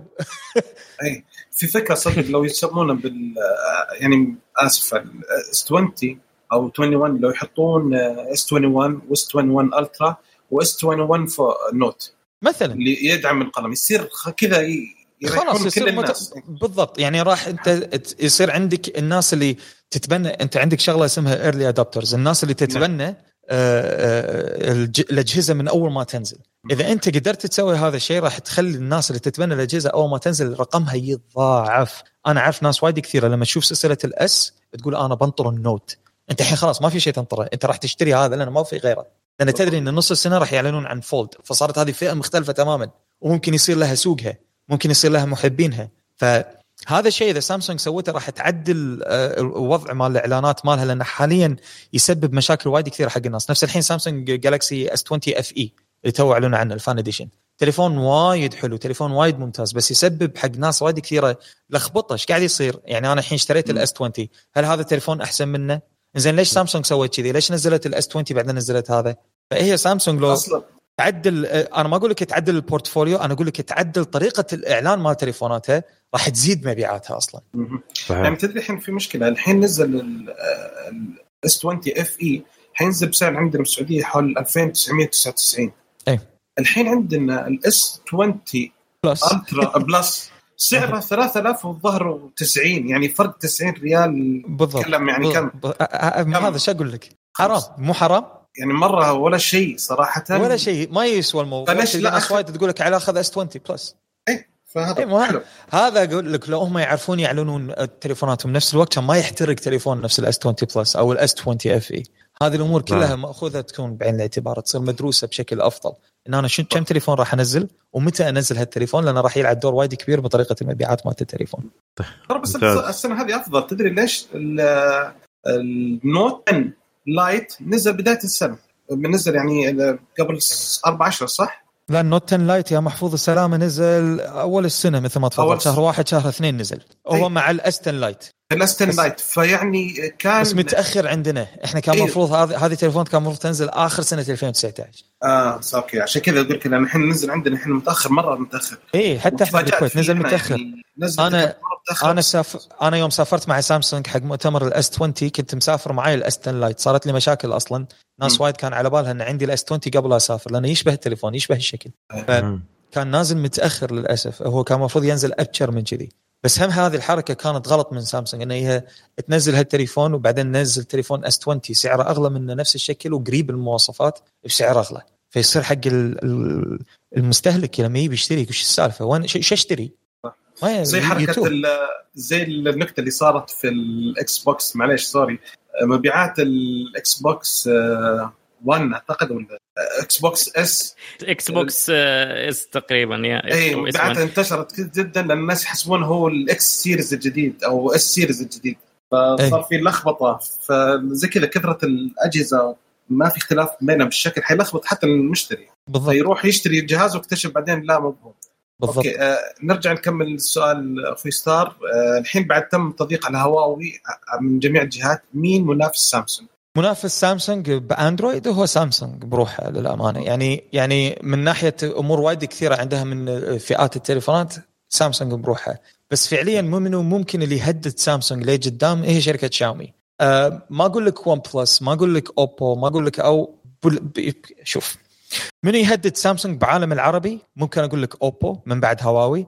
منو يهدد سامسونج بالعالم؟ شاومي. لأن الشاومي مبيعاتها بالعالم أكثر من مبيعاتها بالعالم العربي بس أوبو قاعد تلعبها صح بالعالم العربي. أوبو قاعد تنزل تليفونات محترمة بقيمة جدا ممتازة وقاعد تعطي نعم. أهمية حق عالم العربي بشكل وايد حلو. نعم. يعني طريقتهم مدروسة. أنا جدا أقدر هذا الشيء من شركة أوبو. شاومي للأسف للحين ما عندها هذه الفكرة بشكل صحيح. تنزل التليفونات مع موزع طماع للأسف. آه، تليفون عمره سنة ولا سنتين بسعر تليفون هالسنة. وهذا الشيء يأثر على على سمعة الشركة بالمنطقة نفسها. فإذا شاومي قدرت تتلاحق على عمرها الفترة الجاية ممكن إن هي تاخذ مكان هواوي بس حاليا أوبو هي الأغلب أشوف انه هي ممكن تاخذ حصة هواوي في العالم العربي. أوبو دخلت رسميا الحين في السعودية بشكل قوي جدا ودعم مسابقات و... وماش شيء. يا وماشي لو تلاحظ على بعض حركات هواوي فعليا. من ناحية رعاية أي من ناحيه من ناحية رعاية المحلات الصغيرة وما إلى ذلك. تحصل أي. أجهزتهم الكاونتر أو الأجهزة التجربة حقتهم موجودة في كل مكان. صح تقريبا في كل مكان. مدخل مول طلها موجودة.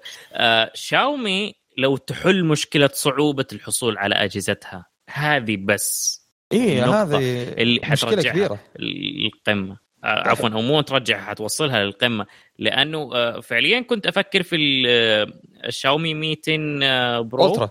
في 200 Ultra معاي. عفوا. اي وايد تليفون ممتاز بس صيني. للحين ما في عندنا نسخة عالمية. أصلا بصعوبة إنك تقدر تحصل الجوال. صح صح. 100% اخ سام الأخ سام يسأل يقول آه في كل واجهه من أجهزة الاندرويد لها مميزات معينة. نبي ميزة واحدة تفضلها بالنسبة لك من كل الواجهات الاندرويد اللي استخدمها. أنا حاليا قاعد أفضل شوف أنا أنا دائما أفضل اندرويد خام ال stock بس مؤخرا قاعد أستمتع بشكل مو طبيعي مع واجهة سامسونج 1 يو اي سامسونج 1 يو اي فرق عن TouchWiz سما عن الأرض أنا قبل كنت نعم. أكره TouchWiz One UI بالنسبة لي شيء وايد وايد مريح. جزء كبير ان هي مريح من اسمها 1 يو اي تدعم لك استخدام التليفون في يد واحدة حتى لو الشاشه كانت كبيرة. نعم. طريقة النظام والتعامل مع النظام وهي تجربة المستخدم تتيح لك المجال إن هي تخلي لك كل الايقونات مع الإعدادات مع الشغلات اللي أنت عادة تحتاج إنك ترفع صبعك لفوق عشان توصل لها توصل قريبه يم صبعك تحت.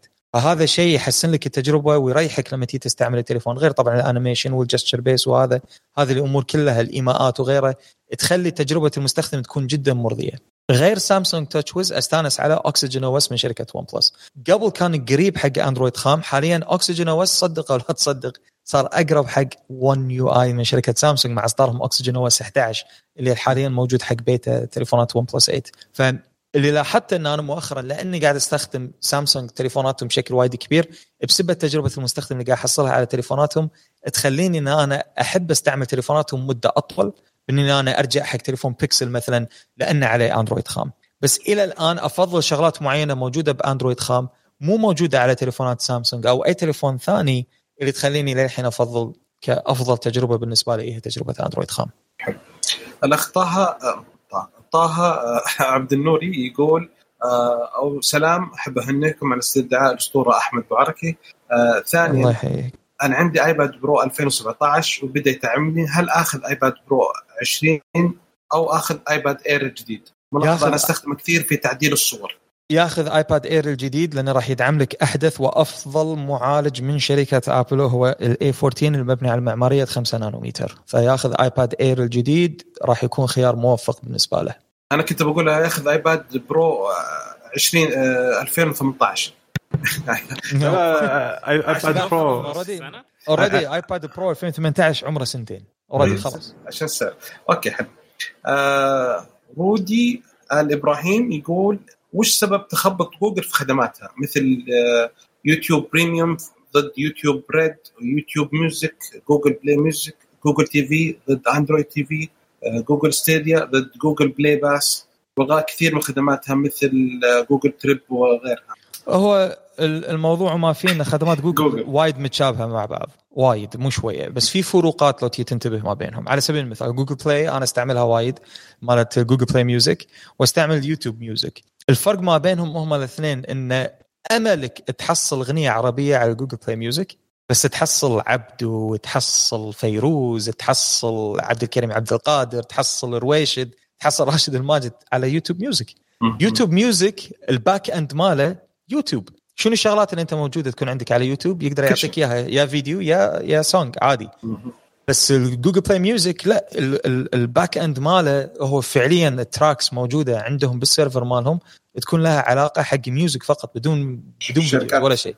شركات إنتاج رسمية. اي بس الحين شنو سوت شركة جوجل؟ ادمجت لك الموضوع. الحين جوجل Play Music خلاص وقف. صار عندنا بس يوتيوب Music ونفس الشيء من ناحية يوتيوب Red ويوتيوب Premium يوتيوب Red كان شغال فقط في الولايات المتحدة ويوتيوب Premium هو فعليا يوتيوب ببلاش اللي موجود بالولايات المتحدة. يعني أنا قبل قبل لا يكون عندي يوتيوب premium بعالم العربي كنت لما أستعمل يوتيوب في الولايات المتحدة أو على تليفون يكون عليه كارت أمريكي نفس الجوجل فاي على سبيل المثال أحصل كل مميزات اليوتيوب premium اللي قاعد أدفع عليها فلوس اليوم. فهم عندهم للأسف مثل ما تفضلت تخبيص وتخبيط من ناحية الخدمات عشان كذي أكثر شركة بالعالم تنتج لك خدمات كثيرة وبعدين تكنسلها أي شركة جوجل بس في فروقات نسبيا بسيطة ما بين الخدمات لو تنتبه لها إذا أنت كنت قاعد تستعملها بشكل فعلي. الله يعطيك العافية.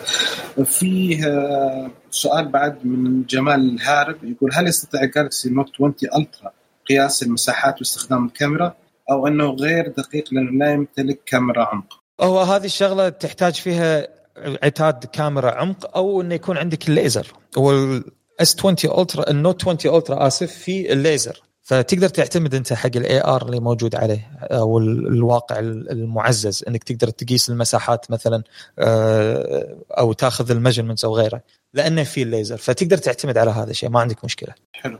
في سؤال أخير لا قبل أخير يقول لماذا تقنية مقاومة الماء تكون محدودة بزمن أو وقت معين؟ ولماذا أيضا تكون العمق معين؟ يعني زي ال IP 68 يقول لك متر ونص لمدة 30 دقيقة. إيه هذه بكل بساطة نفس سالفة ليش لما نيجي نستعمل معقم اليد مكتوب عليه 99.9% عشان عشان عشان القضاة عشان لما يصير شيء بالتليفون ما تقدر تقاضي يقول لك أنا قلت لك نص ساعة. أنت حطيت ما دخل. أنا مالي دخل فيك. فهذا بس عشان سالفة القضاة يعني يحمون نفسهم من هالناحية انه ما تقدر تقاضيهم. حلو. آه آخر سؤال من شخص ممتاز رائع اسمه بدر. آه سمي فلازم يكون رائع. في يقول هل في امل الشركات مثل سوني وال جي إنها ترجع للسوق مرة ثانية؟ يا أخي في جوال الجوال حق سوني الجديد اللي هو اكسبيريا 1 اكسبيريا 1 مارك 2 إي مارك 2 يا أخي أيوة. رائع. جوال بكل معنى رائع. سوني اكسبيريا شوف سوني اكسبيريا 1 مارك 2 نزلته عندي بالقناة والعنوان مال الحلقة كان لا تشتري سوني اكسبيريا 1 مارك 2 هذا كان العنوان. هذا كان العنوان. حرام عليك. وناس وناس وايد كثيرة طبعا. شوف أنا ناس وايد كثيرة كلمتني أحمد ليش تقول كذي؟ ليش ما أعرف إيش؟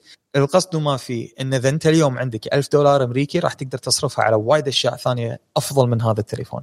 إذا أنت فقط تهمك الكاميرا روح اشتري سوني ZV 1 أرخص منه إذا فقط تهمك الكاميرا لأن تجربة المستخدم اندرويد stock مو شيء محصور عند شركة سوني. تقدر تشتري اليوم أي تليفون ثاني مع اندرويد stock يعطيك نفس تجربة المستخدم.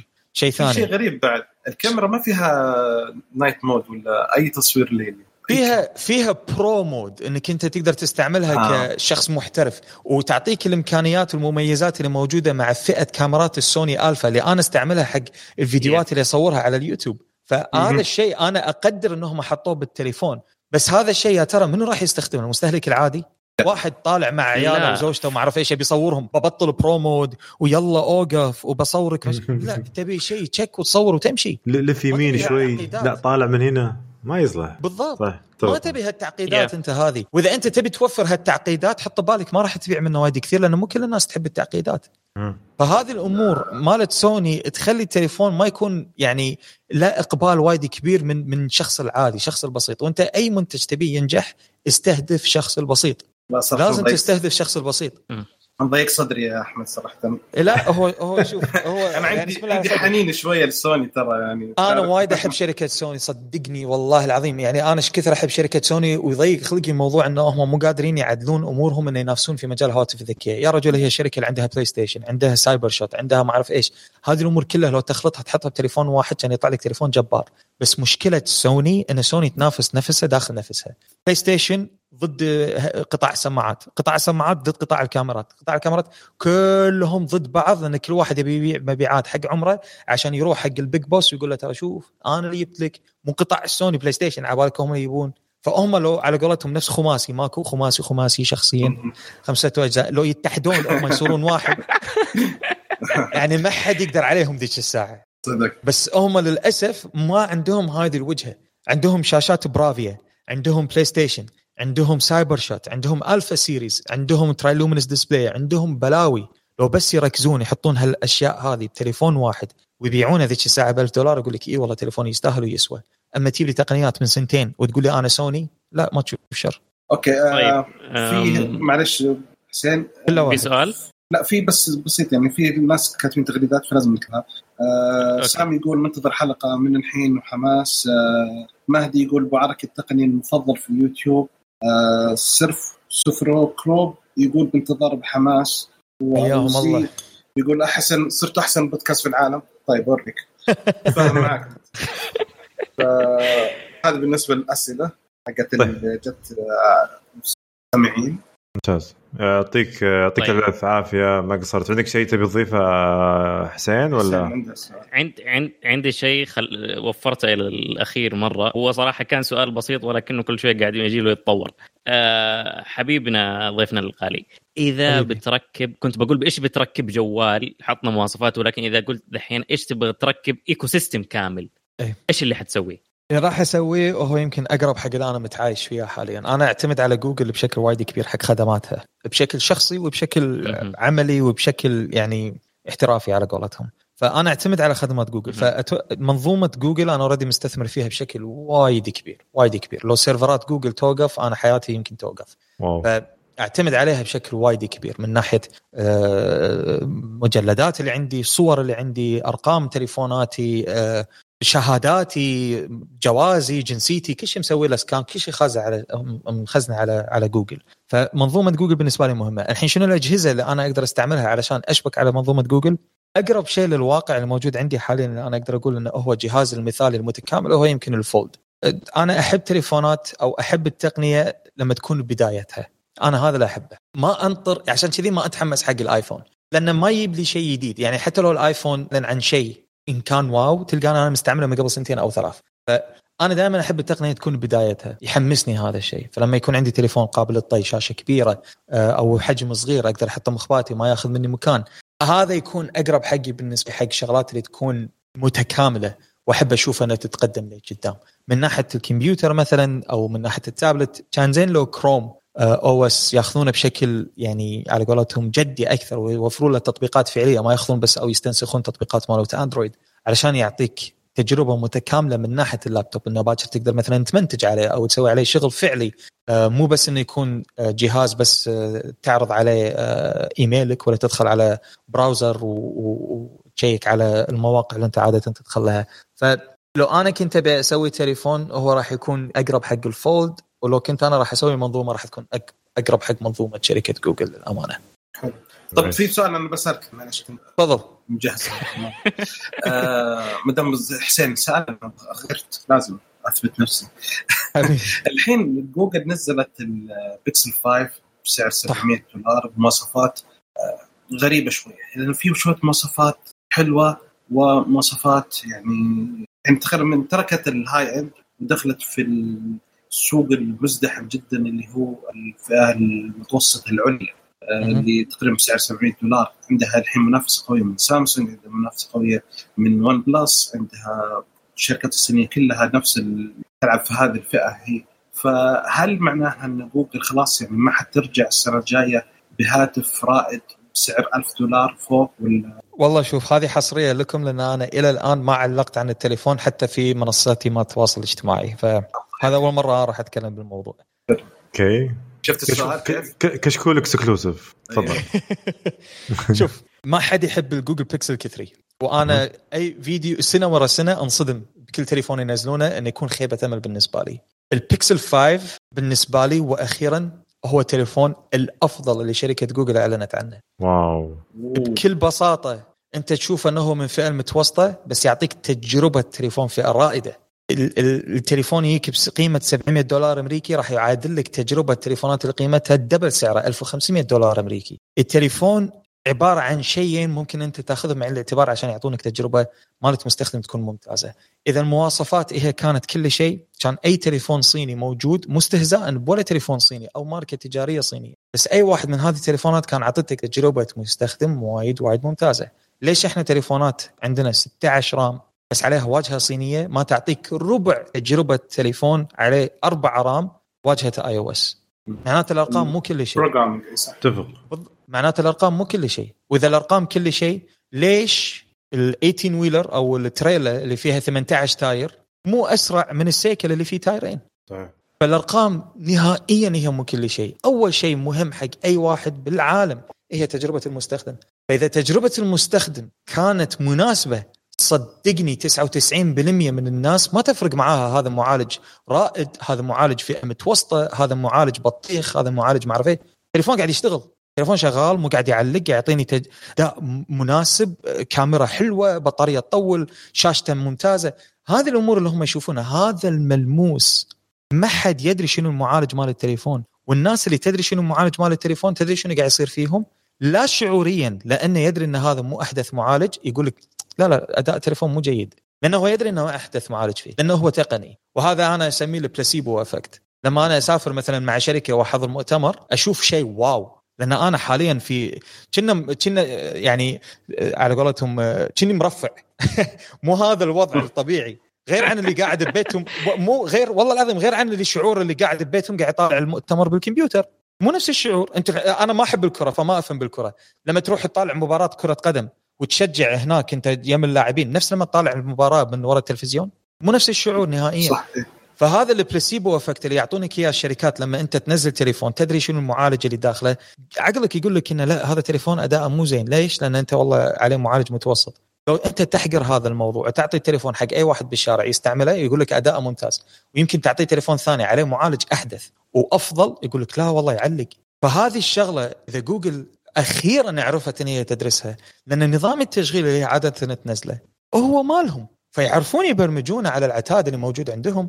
فاستوعبوا انه ليش أنا أستثمر بأحلى باعلى وأقوى معالج اللي سعره أصلا غالي اللي راح يرفع سعر تليفوني وأنا أقدر أضبط الموضوع على معالج 765 شنو أهم شيء حق الناس؟ يبون 5G هالسنة؟ okay أعطيهم 5G غيره شنو بعد؟ حجم التليفون بطارية التليفون كاميرا التليفون كاميرا لا يعلى عليها. جوجل بيكسل أفضل كاميرا موجودة على أي تليفون.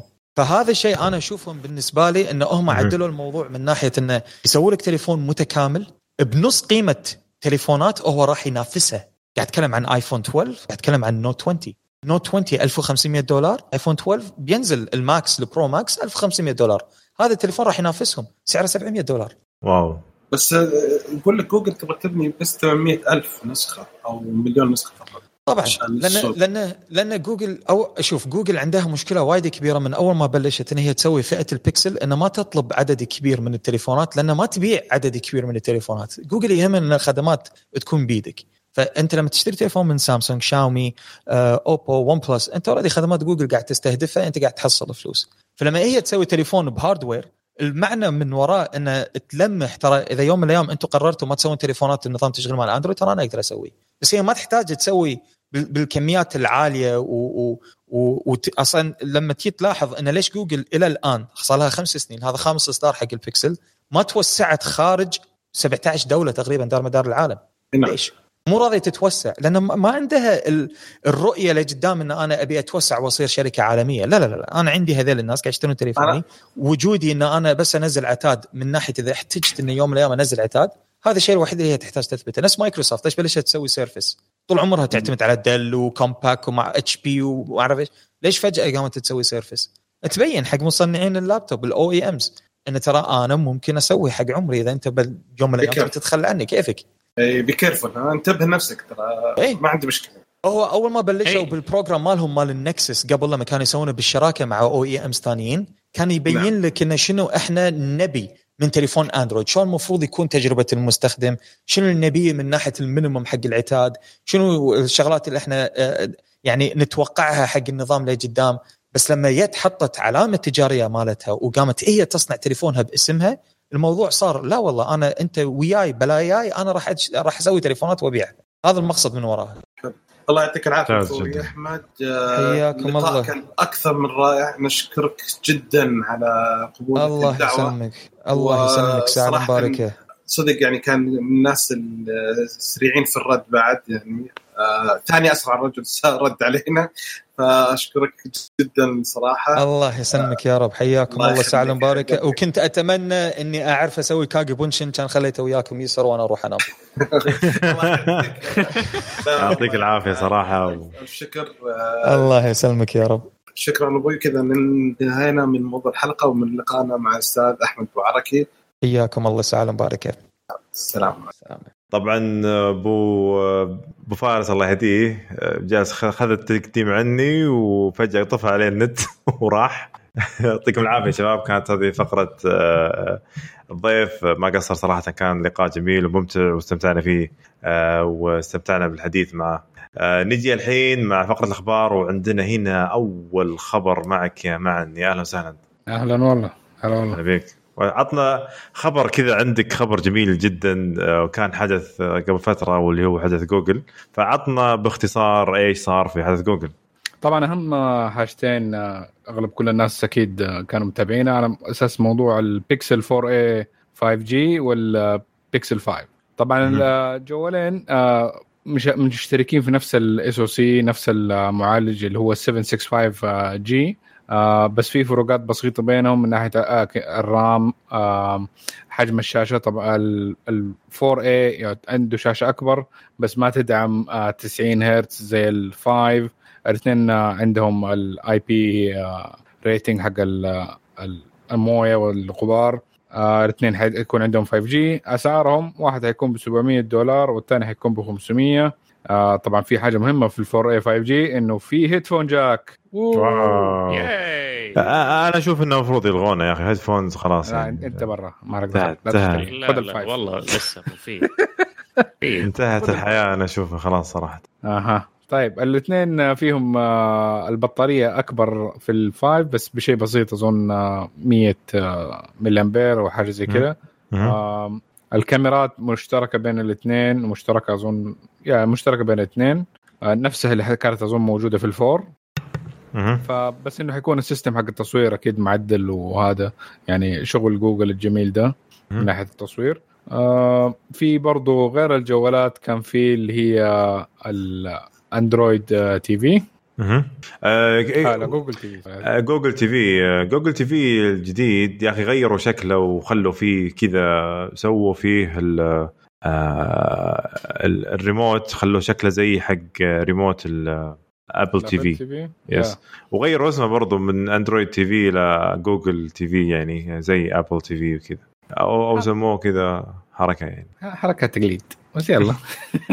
بس بس أنا يا أخي اللي يا أخي في في طبعا ما أدري هل النظام الجديد تغير حق طبعا بس إنه في كثير شباب يعني جربوا ال Chromecast برضو ال Android TV Chromecast الكل يعني ال Chromecast وبرضه ال Apple TV أو أقصد أقصد ال Google TV Android TV فالكل يشتكي من نفس النقطة إنه يعلق يصير في أحيانا تقطيع أحيانا يصير في مشكلة بال آه نفسه بالجهاز نفسه بالتلفزيون ما يعطيك آه الدقة يعني 100% مثل ك 4K HDR يعني ما أعطيك تماما. بس أنا أتوقع هل تتوقعون هذا بيكون أفضل منه؟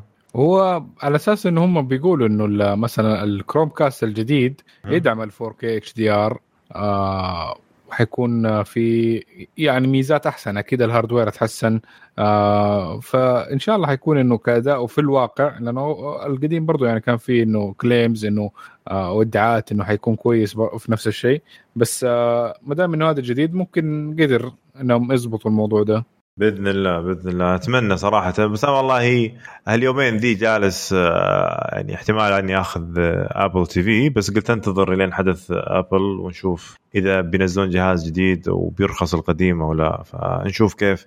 إذا إذا شفت تجارب لل Chromecast الجديد هذا أو خلينا نقول Google TV الجديد آه وصار فيه آه يعني مميزات أفضل إن شاء الله يصير يعني آه له نصيب برضو. طيب. آخر وش... شيء اضافوه اللي هو ال Nest Audio. آه برضو آه pod system آه wireless audio آه ممكن تستخدمه آه اللي هو speaker آه خارجي. آه طبعا آه الميزات اللي حتكون موجودة فيه من ناحية الترابط وإنه كيف يتشارك مع الجوالات حقتك وال والجوجل TV آه interesting آه ويعني جيدة.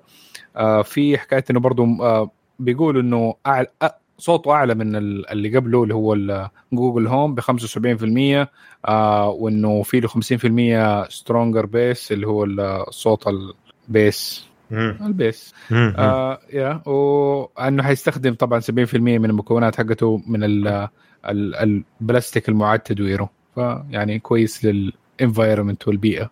ممتاز ممتاز جدا.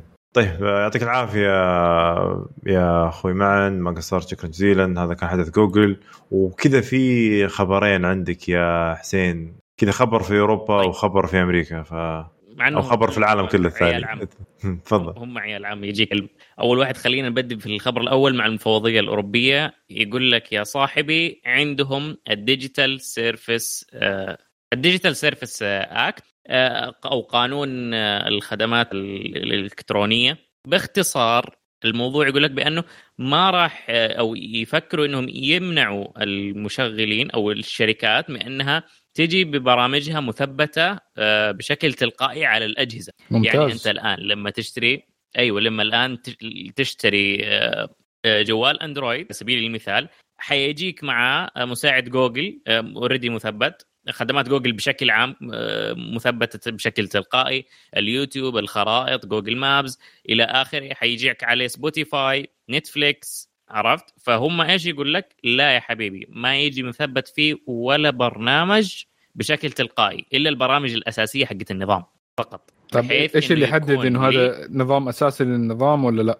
يعني مثلا نقول تخش أيوة جوجل حيحطوا جوجل كروم يعني مثلا لو نقول بيكسل حيحطوا جوجل كروم. طيب هذا برنامج أساسي ولا لا؟ هذا برنامج مو أساسي. أنت تقدر له بديل. كيف تجيب البديل إذا ما عندك بديل. متصفح؟ أنا هنا اللي تخش في الخبط حقتهم اللي ما حد يفهمها المتجر بما إنه يعني متجر جوجل هو الأساسي. ولكن في بدائل في متاجر ثانية. ديك طيب تنزل غيرها؟ ما اختلفنا بس لو قلنا شالوا شالوا ما تدري تحسهم مخبصين ال calculator أيوه ما ينفع تحط آه، شو اسمه آلة حاسبة حقت جوجل. حرام. تحطها كذا الحالة فهمت؟ yeah. فاحيانا بعض القوانين كذا غريبة تشوفها يعني صراحة منهم يعني. تشطح آه، مرة. yeah. هو ف... ليها مغزى. okay أنا أتفق معاها في أشياء معينة زي حكاية إنه في بعض ال bloatware أو اللي هي البرامج المضافة اللي يحطوها كثير من شركات الجوالات اللي حتى ما أنت قادر تمسحها. هذه أنا أتفق إنه okay إنه لازم يخلوهم على الأقل إنه يمديني أمسحها إذا أبغى. okay؟ بعض الجوالات ترفض إنها مثلا تمسح برنامج معين. بس لو إنه إدوني الحرية إنه لا يمديني أمسحها أنا متفق معهم. بعض البرامج اللي مثلا آه تيجي مع الجوال ويكون معها إعلانات هذه هذه أتفق 100% إنه لا لازم تتشال. أنا إديني الاختيار إني أنزلها ولا لا بس إنه أول ما أفك الجوال لازم ما تكون فيه. إنه أبدأ نظيف ما في أي شيء يرسل معلوماتي لأي حاجة ثانية طيب. البرامج دي كلها تتشال. ود ود يعني. والدليل والدليل برضه ترى ويندوز مسويها من زمان أتكلم على ك ك لأنهم يبغون يتحكمون بكل شيء يبغون يتحكمون بالويندوز حتى بال حتى بالابل TV وال- والجوجل TV والكروم كاست آه، يعني عذرا.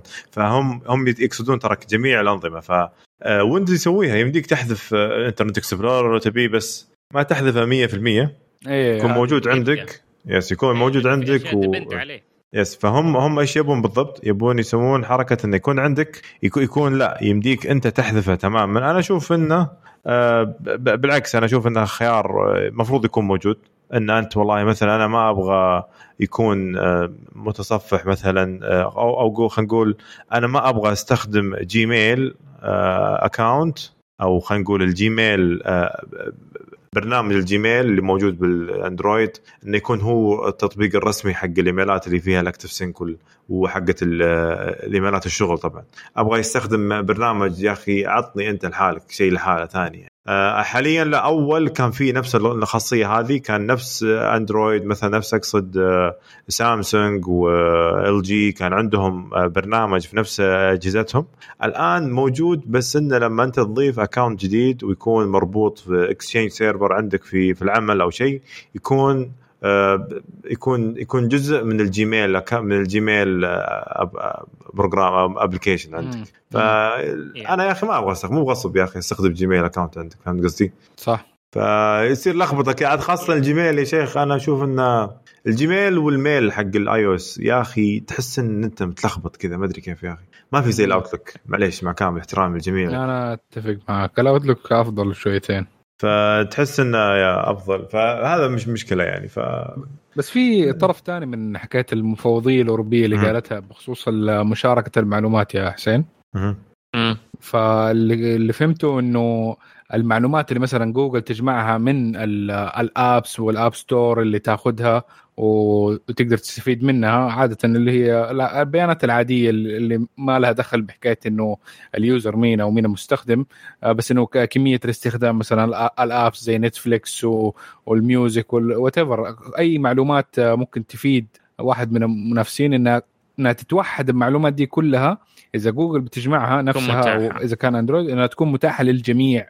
لجميع من إنه يقدر يبني آه، برامج على الاندرويد فذيك الساعة يوحد Yeah. ال- المستوى بين الناس إنه يكون عندهم جميع المعلومات فيمديك تعرف إنه قديش الناس تقعد على نتفليكس قديش تقعد على music قديش تقعد على الأشياء دي إيش ال- الأشياء اللي ممكن أقدر أحسنها في ال app حقي عشان أقدر أنافس ويا نتفليكس بدل ما إنه نتفليكس تجمع ولا جوجل تجمع لح- كل واحد لحال مهم. وتضيع المعلومات في النص. وتصير المشاكل اللي كانت تصير أول فهذه حلوة yeah بس هذه. مصيبة يعني يعني تخيل منافسك ياخذ بياناتك ويقدر يسوي عليها forecast و optimize للتطبيق حقه هو- ويقول لك مع السلامة. هو كان يمديه ياخذها إلى الآن يمدي بطرق ياخذ مختلفة إيوه. بس إنه هذه على الأقل إنها تكون بالصريح وبالحلال.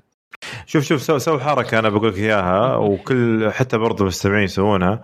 يجي عند جهازه لا لا لا, لا, لا يبحث يتكلم عن شغلة معينة. مثلا يبغى عطر جديد فهمت؟ أوه يا يا. يجي بعد فترة يدخل أي موقع كذا يلاقي العطر هذا موجود له دعايات يعني. حتى حتى ال- ال- الصوت أو أو خلينا نقول الجهاز عندك أنت يسجل اوريدي يمديه ياخذ معلوماتك. فأنت أصلا معلوماتك رايحة فيها رايحة فيها. فهمت؟ يعني آه، على قولتهم الجهاز ماخذها ماخذها. مبيوع أنت مبيوع مبيوع. ف... فيصير أنت مبيوع رسميا فهمت؟ إن أنت تدري والله أنت مبيوع يعني فهمت؟ أحسن ما يكون آه، وأنت ما تدري. طيب آه وش سالفة فورتنايت وسبوتيفاي وتندر كذا فجأة يا أبو؟ والله والله ما هي فجأة. هم مم. هم ماسكين تعرف اللي كذا جالس يناظر فيك من بعيد. عيونه. كلها شرار عارف؟ إيه. وحص وحصل الزلة اللي يقدر يمسك فيها عليك. فاللي صار دحين إنه آه، طلعت لنا app آه، fairness آه، مجموعة شركات عشر شركات اتحدت وسوت هذه المؤسسة الغير ربحية اللي هدفها تنتقم من جوجل وآبل وتجيب العدل أو حقوق آه، التطبيقات والشركات هذه. من ضمنها سبوتيفاي آه، فورتنايت آه، تندر آه، أيضا آه، تايل أظن. آه، تايل games اللي فورتنايت يعني تبعهم. آه، فكثير من الشر... يعني مو كثير هم عددهم عشرة ولكن صبرك عليهم. كل كل اللي دخلوا في خلينا نقول كل اللي دخلوا في حرب مع مع ال حرب التسعيرات مع حرب التسعيرات يا ايبك ايبك ستور على على سبوتيفاي بروتو بروتو ميل وتل وديزر حتى ديزر معاهم يعني برضو ترى أول. ف... بصوروا بطيئة. ف... فمسوين الحركة هذه على أساس يقاوموا جوجل بشكل آه، موحد وأنظف على حسب رؤيتهم. وصراحه أتمنى إنهم يطلعوا بفائده لا لا إن شاء الله, إن شاء الله. ممكن تكون الحرب ضروس وطويلة شوية بس في النهاية يعني على الأقل إنه لو تدخلت بعدين الحكومات والمحكمة ممكن في النهاية القرار النهائي يكون في صالح ال... نحن ممكن ما يكون في صالحهم هم حتى ايبك store وسبوتيفاي والأشياء دي في النهاية آه ممكن يحسن وضعهم شوية بس إن شاء الله إنه في النهاية لما يعرض الموضوع ده مزبوط إنه ممكن نحن نكون الكسبانين في النهاية.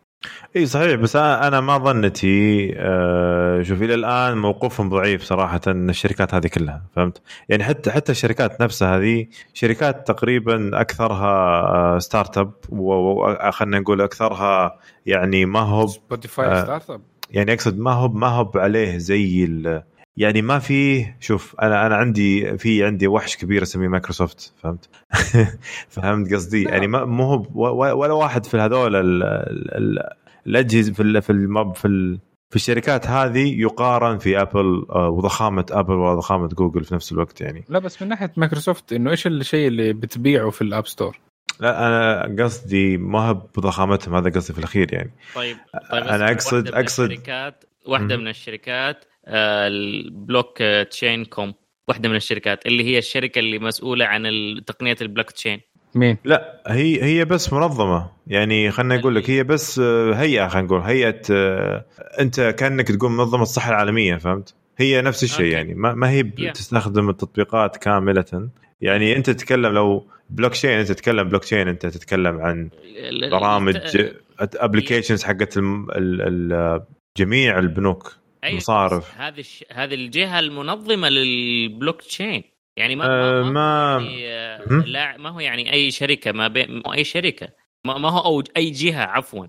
بس برضو أتكلم أنا في الأخير إن هذول still موقفهم ضعيف مقارنة بالشركات الثنتين الكبيرة. يعني جوجل وابل بإمكانهم يشترون الشركات كلها هذه فهمت؟ ويسكرونها برضو فهمت قصدي؟ طب هذا هذا شيء مو آه. كويس يعني في النهاية يعني.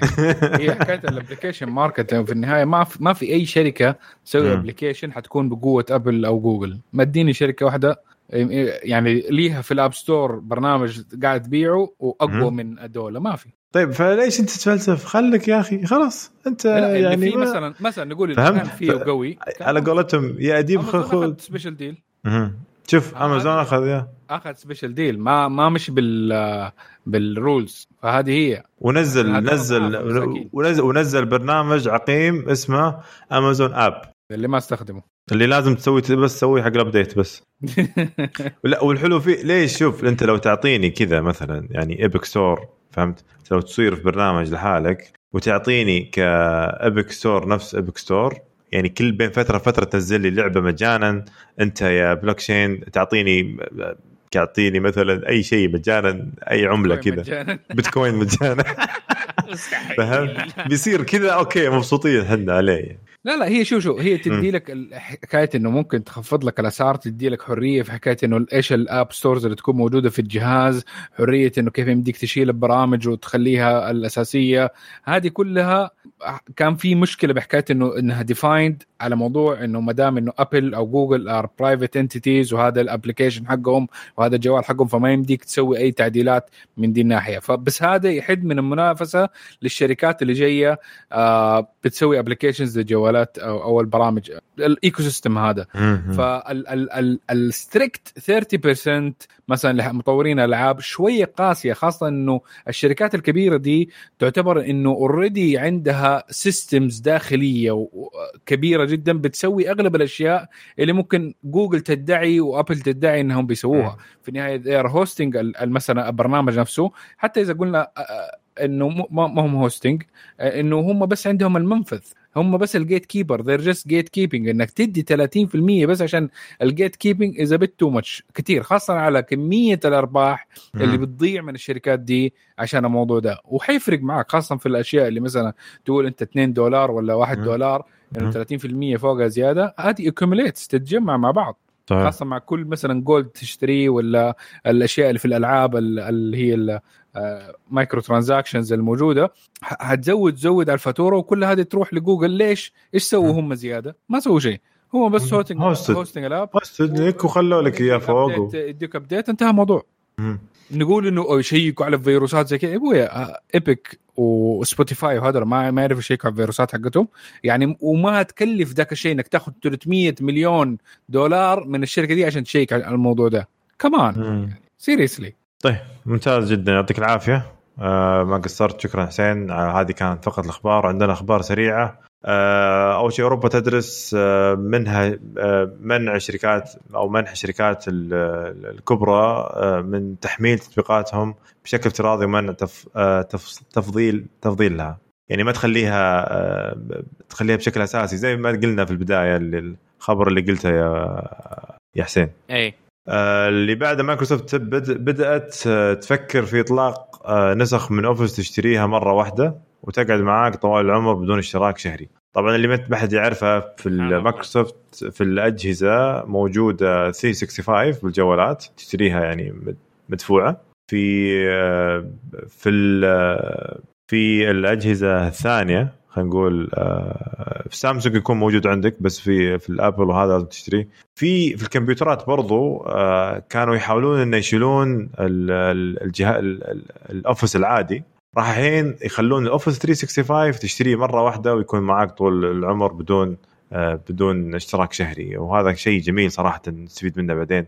آه، فيسبوك تعلن إمكانية المراسلة والتواصل بين آه، مختلف تطبيقاتها. انستغرام وفيسبوك آه، Messenger ومشاركي انستغرام يتواصلون مع الفيسبوك حتى لو ما عندهم حساب في الفيسبوك الميزة راح تبدأ إن شاء الله تدريجيا آه، للكل بشكل بشكل يعني قريب آه، في بداية الواتساب. يعني بدايتها راح يكون مع الواتساب وتشوف. راح يكون مو مو مو كل الناس بنفس الوقت راح يكون تدريجيا مع كل شخص بفجأة. آه، ابل حصلت على سام؟ تعليق بسيط بس على ال- الحركة ال- هذه المزعجة اللي حتسويها فيسبوك. حيكون مرة إزعاج مرة إزعاج. بس خلاص. أه بالعكس أنا أشوفها ممتازة. أه خاصة إن يكون عندك منصة واحدة يكون فيها كل شيء يمدي أه بعض الناس يتواصلون معك على طول أفضل من يكون عندك Messenger وفيسبوك يعني فيسبوك Messenger وواتساب المفروض خلاص يدمجونهم واحد وانتهينا يعني. آه، ابل حصلت على براءة اختراع لشاشة مثنية بخاصية الترميم الذاتي اللي هو تجيك آه، لما تكسرها تمديك تستخدم الحرارة الطاقة والضوء لإصلاح الشاشة بدون تدخل المستخدم. آه، وممكن تكون أثناء الشحن في نفس الوقت عادي يمديك تصلح الشاشة فشيء ممتاز يعني يا شباب ولا إيش رأيكم؟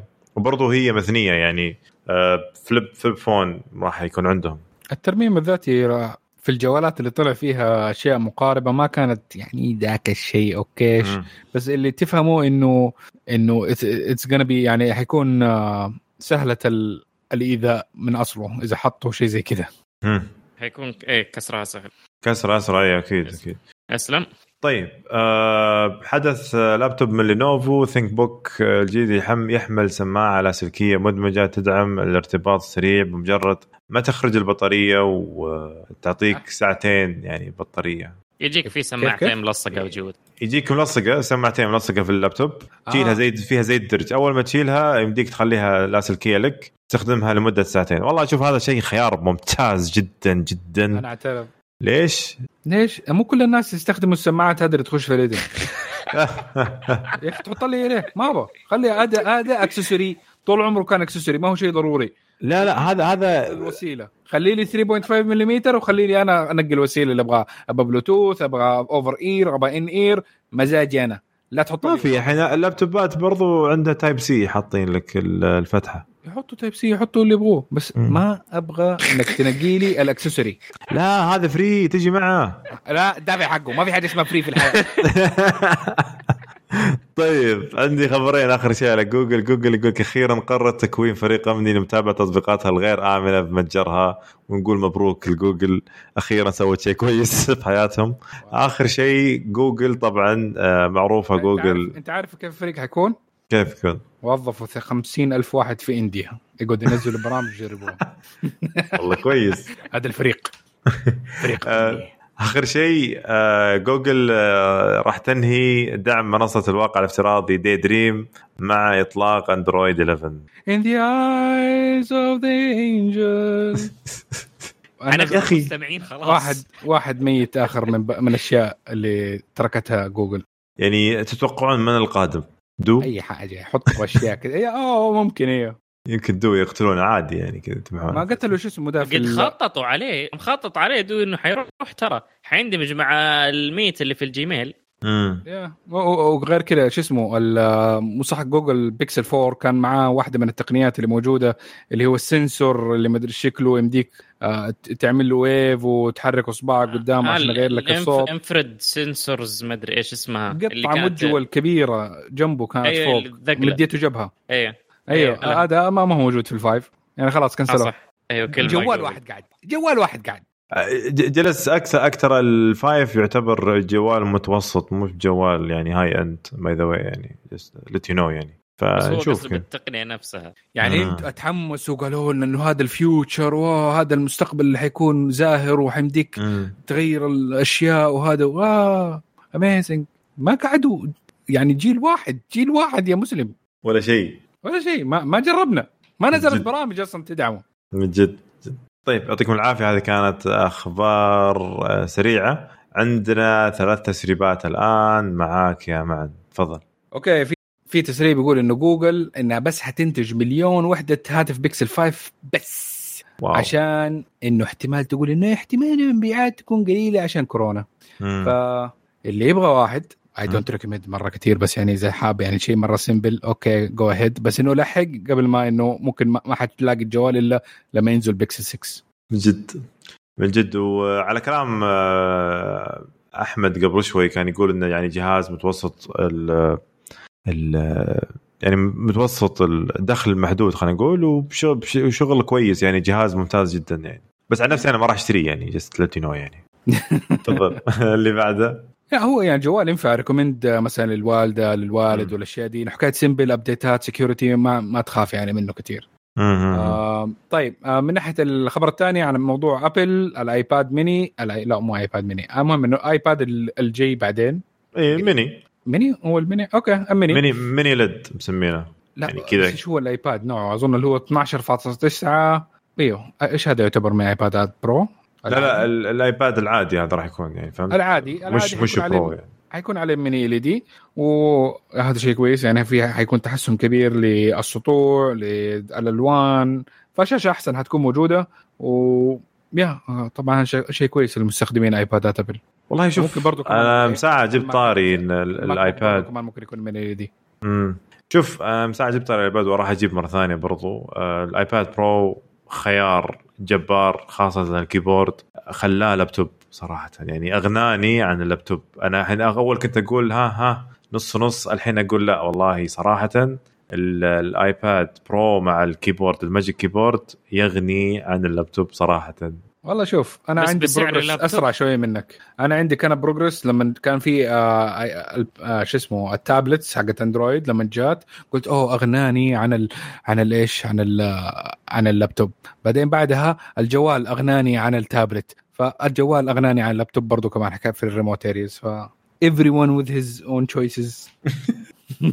عندك الاختيار نقي زي ما تبغى لا أقصد ك keyboard يمديك تكل تكتب ويمديك تكتب يعني أشياء كبيرة وأشياء إي بس كثيرة عشان قصدي هذا قصدي تجي تقارن لما تقارنه سعريا سعر الآيباد مع ال keyboard هذا سعر لابتوب.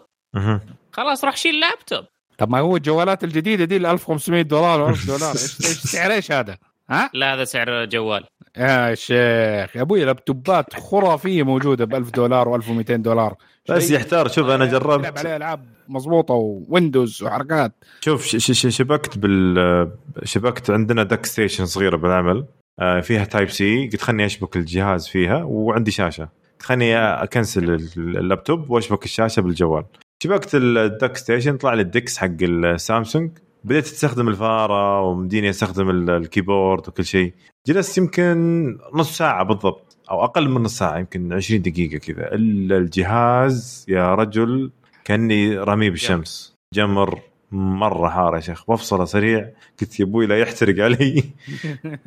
اللي بس. طيب نروح آخر مقارنات على موضوع حكاية الجوالات والناس اللي يهمها التسخين وما التسخين. أنا شفت قريب فيديو في اليوتيوب مقارنة بين الجوالات اللي عليها ال 875 plus الجديد 865 875 875 آخر آخر Snapdragon آه ال Asus عشان حكاية عنده آه ال vapor chamber آه أو موزع الحرارة اللي داخله جدا جدا ضخم وهذا اللي مكبر حجم الجوال. تقريبا بين الجوالات كلها حقت ال gaming اللي برضه كمان فيها معاملات تبريد مرة عالية كان أبرد واحد فيهم من ناحية إنه ما ما يسخن ذاك الشيء بسرعة. فهذا خيار للناس اللي دائما مثلا تتذمر إنه حكاية جوالها يصير حار ومرة ساخن. فكروا ممكن في جوال ROG Phone 3 ممتاز ممتاز جدا. طيب. دعاية كذا مدسوسة. من جد جد من جد جد. طيب عطنا آخر تسريب عندك. برضو عندي واحد كمان. اوه أيوه صح. آه طيب هذا تسريب من سامسونج. ال Galaxy S 21 Ultra احتمال يجي معاه قلم. ماذا يعني؟ إيش هذا؟ إيش الفرق بين ال Note و Galaxy S 21 إيش ك... أنا ما أقدر أفكر. حياتي بدأت confusing oh my god oh my god أنا أتوقع انه خلاص يعني هم يبون يعلنونها السنة الجاية انه كتسريبات الان يعني ما في شيء رسمي بس انه أتوقع انه بعد اللي صار بال Note السنة هذه أتوقع إنه راح يخلون يعني S 21 راح يكون هو البديل ال Note راح يكون. فما راح يكون في شيء اسمه Note. لا Note Ultra ولا Note Plus ولا Note عادي ولا شيء خلاص Note و Note Ultra اللي هذا اللي كان موجود السنة هذه. آه ما أتوقع يخلونه موجود. ويصير خلاص جهاز واحد عندهم ويركزون عليه. هو لا ليه ما خلاص إنه يسموا الج... نقول ال S آه إنه يكون بس في S 20 عادي. إذا تبغى أكبر خذ ال... ال...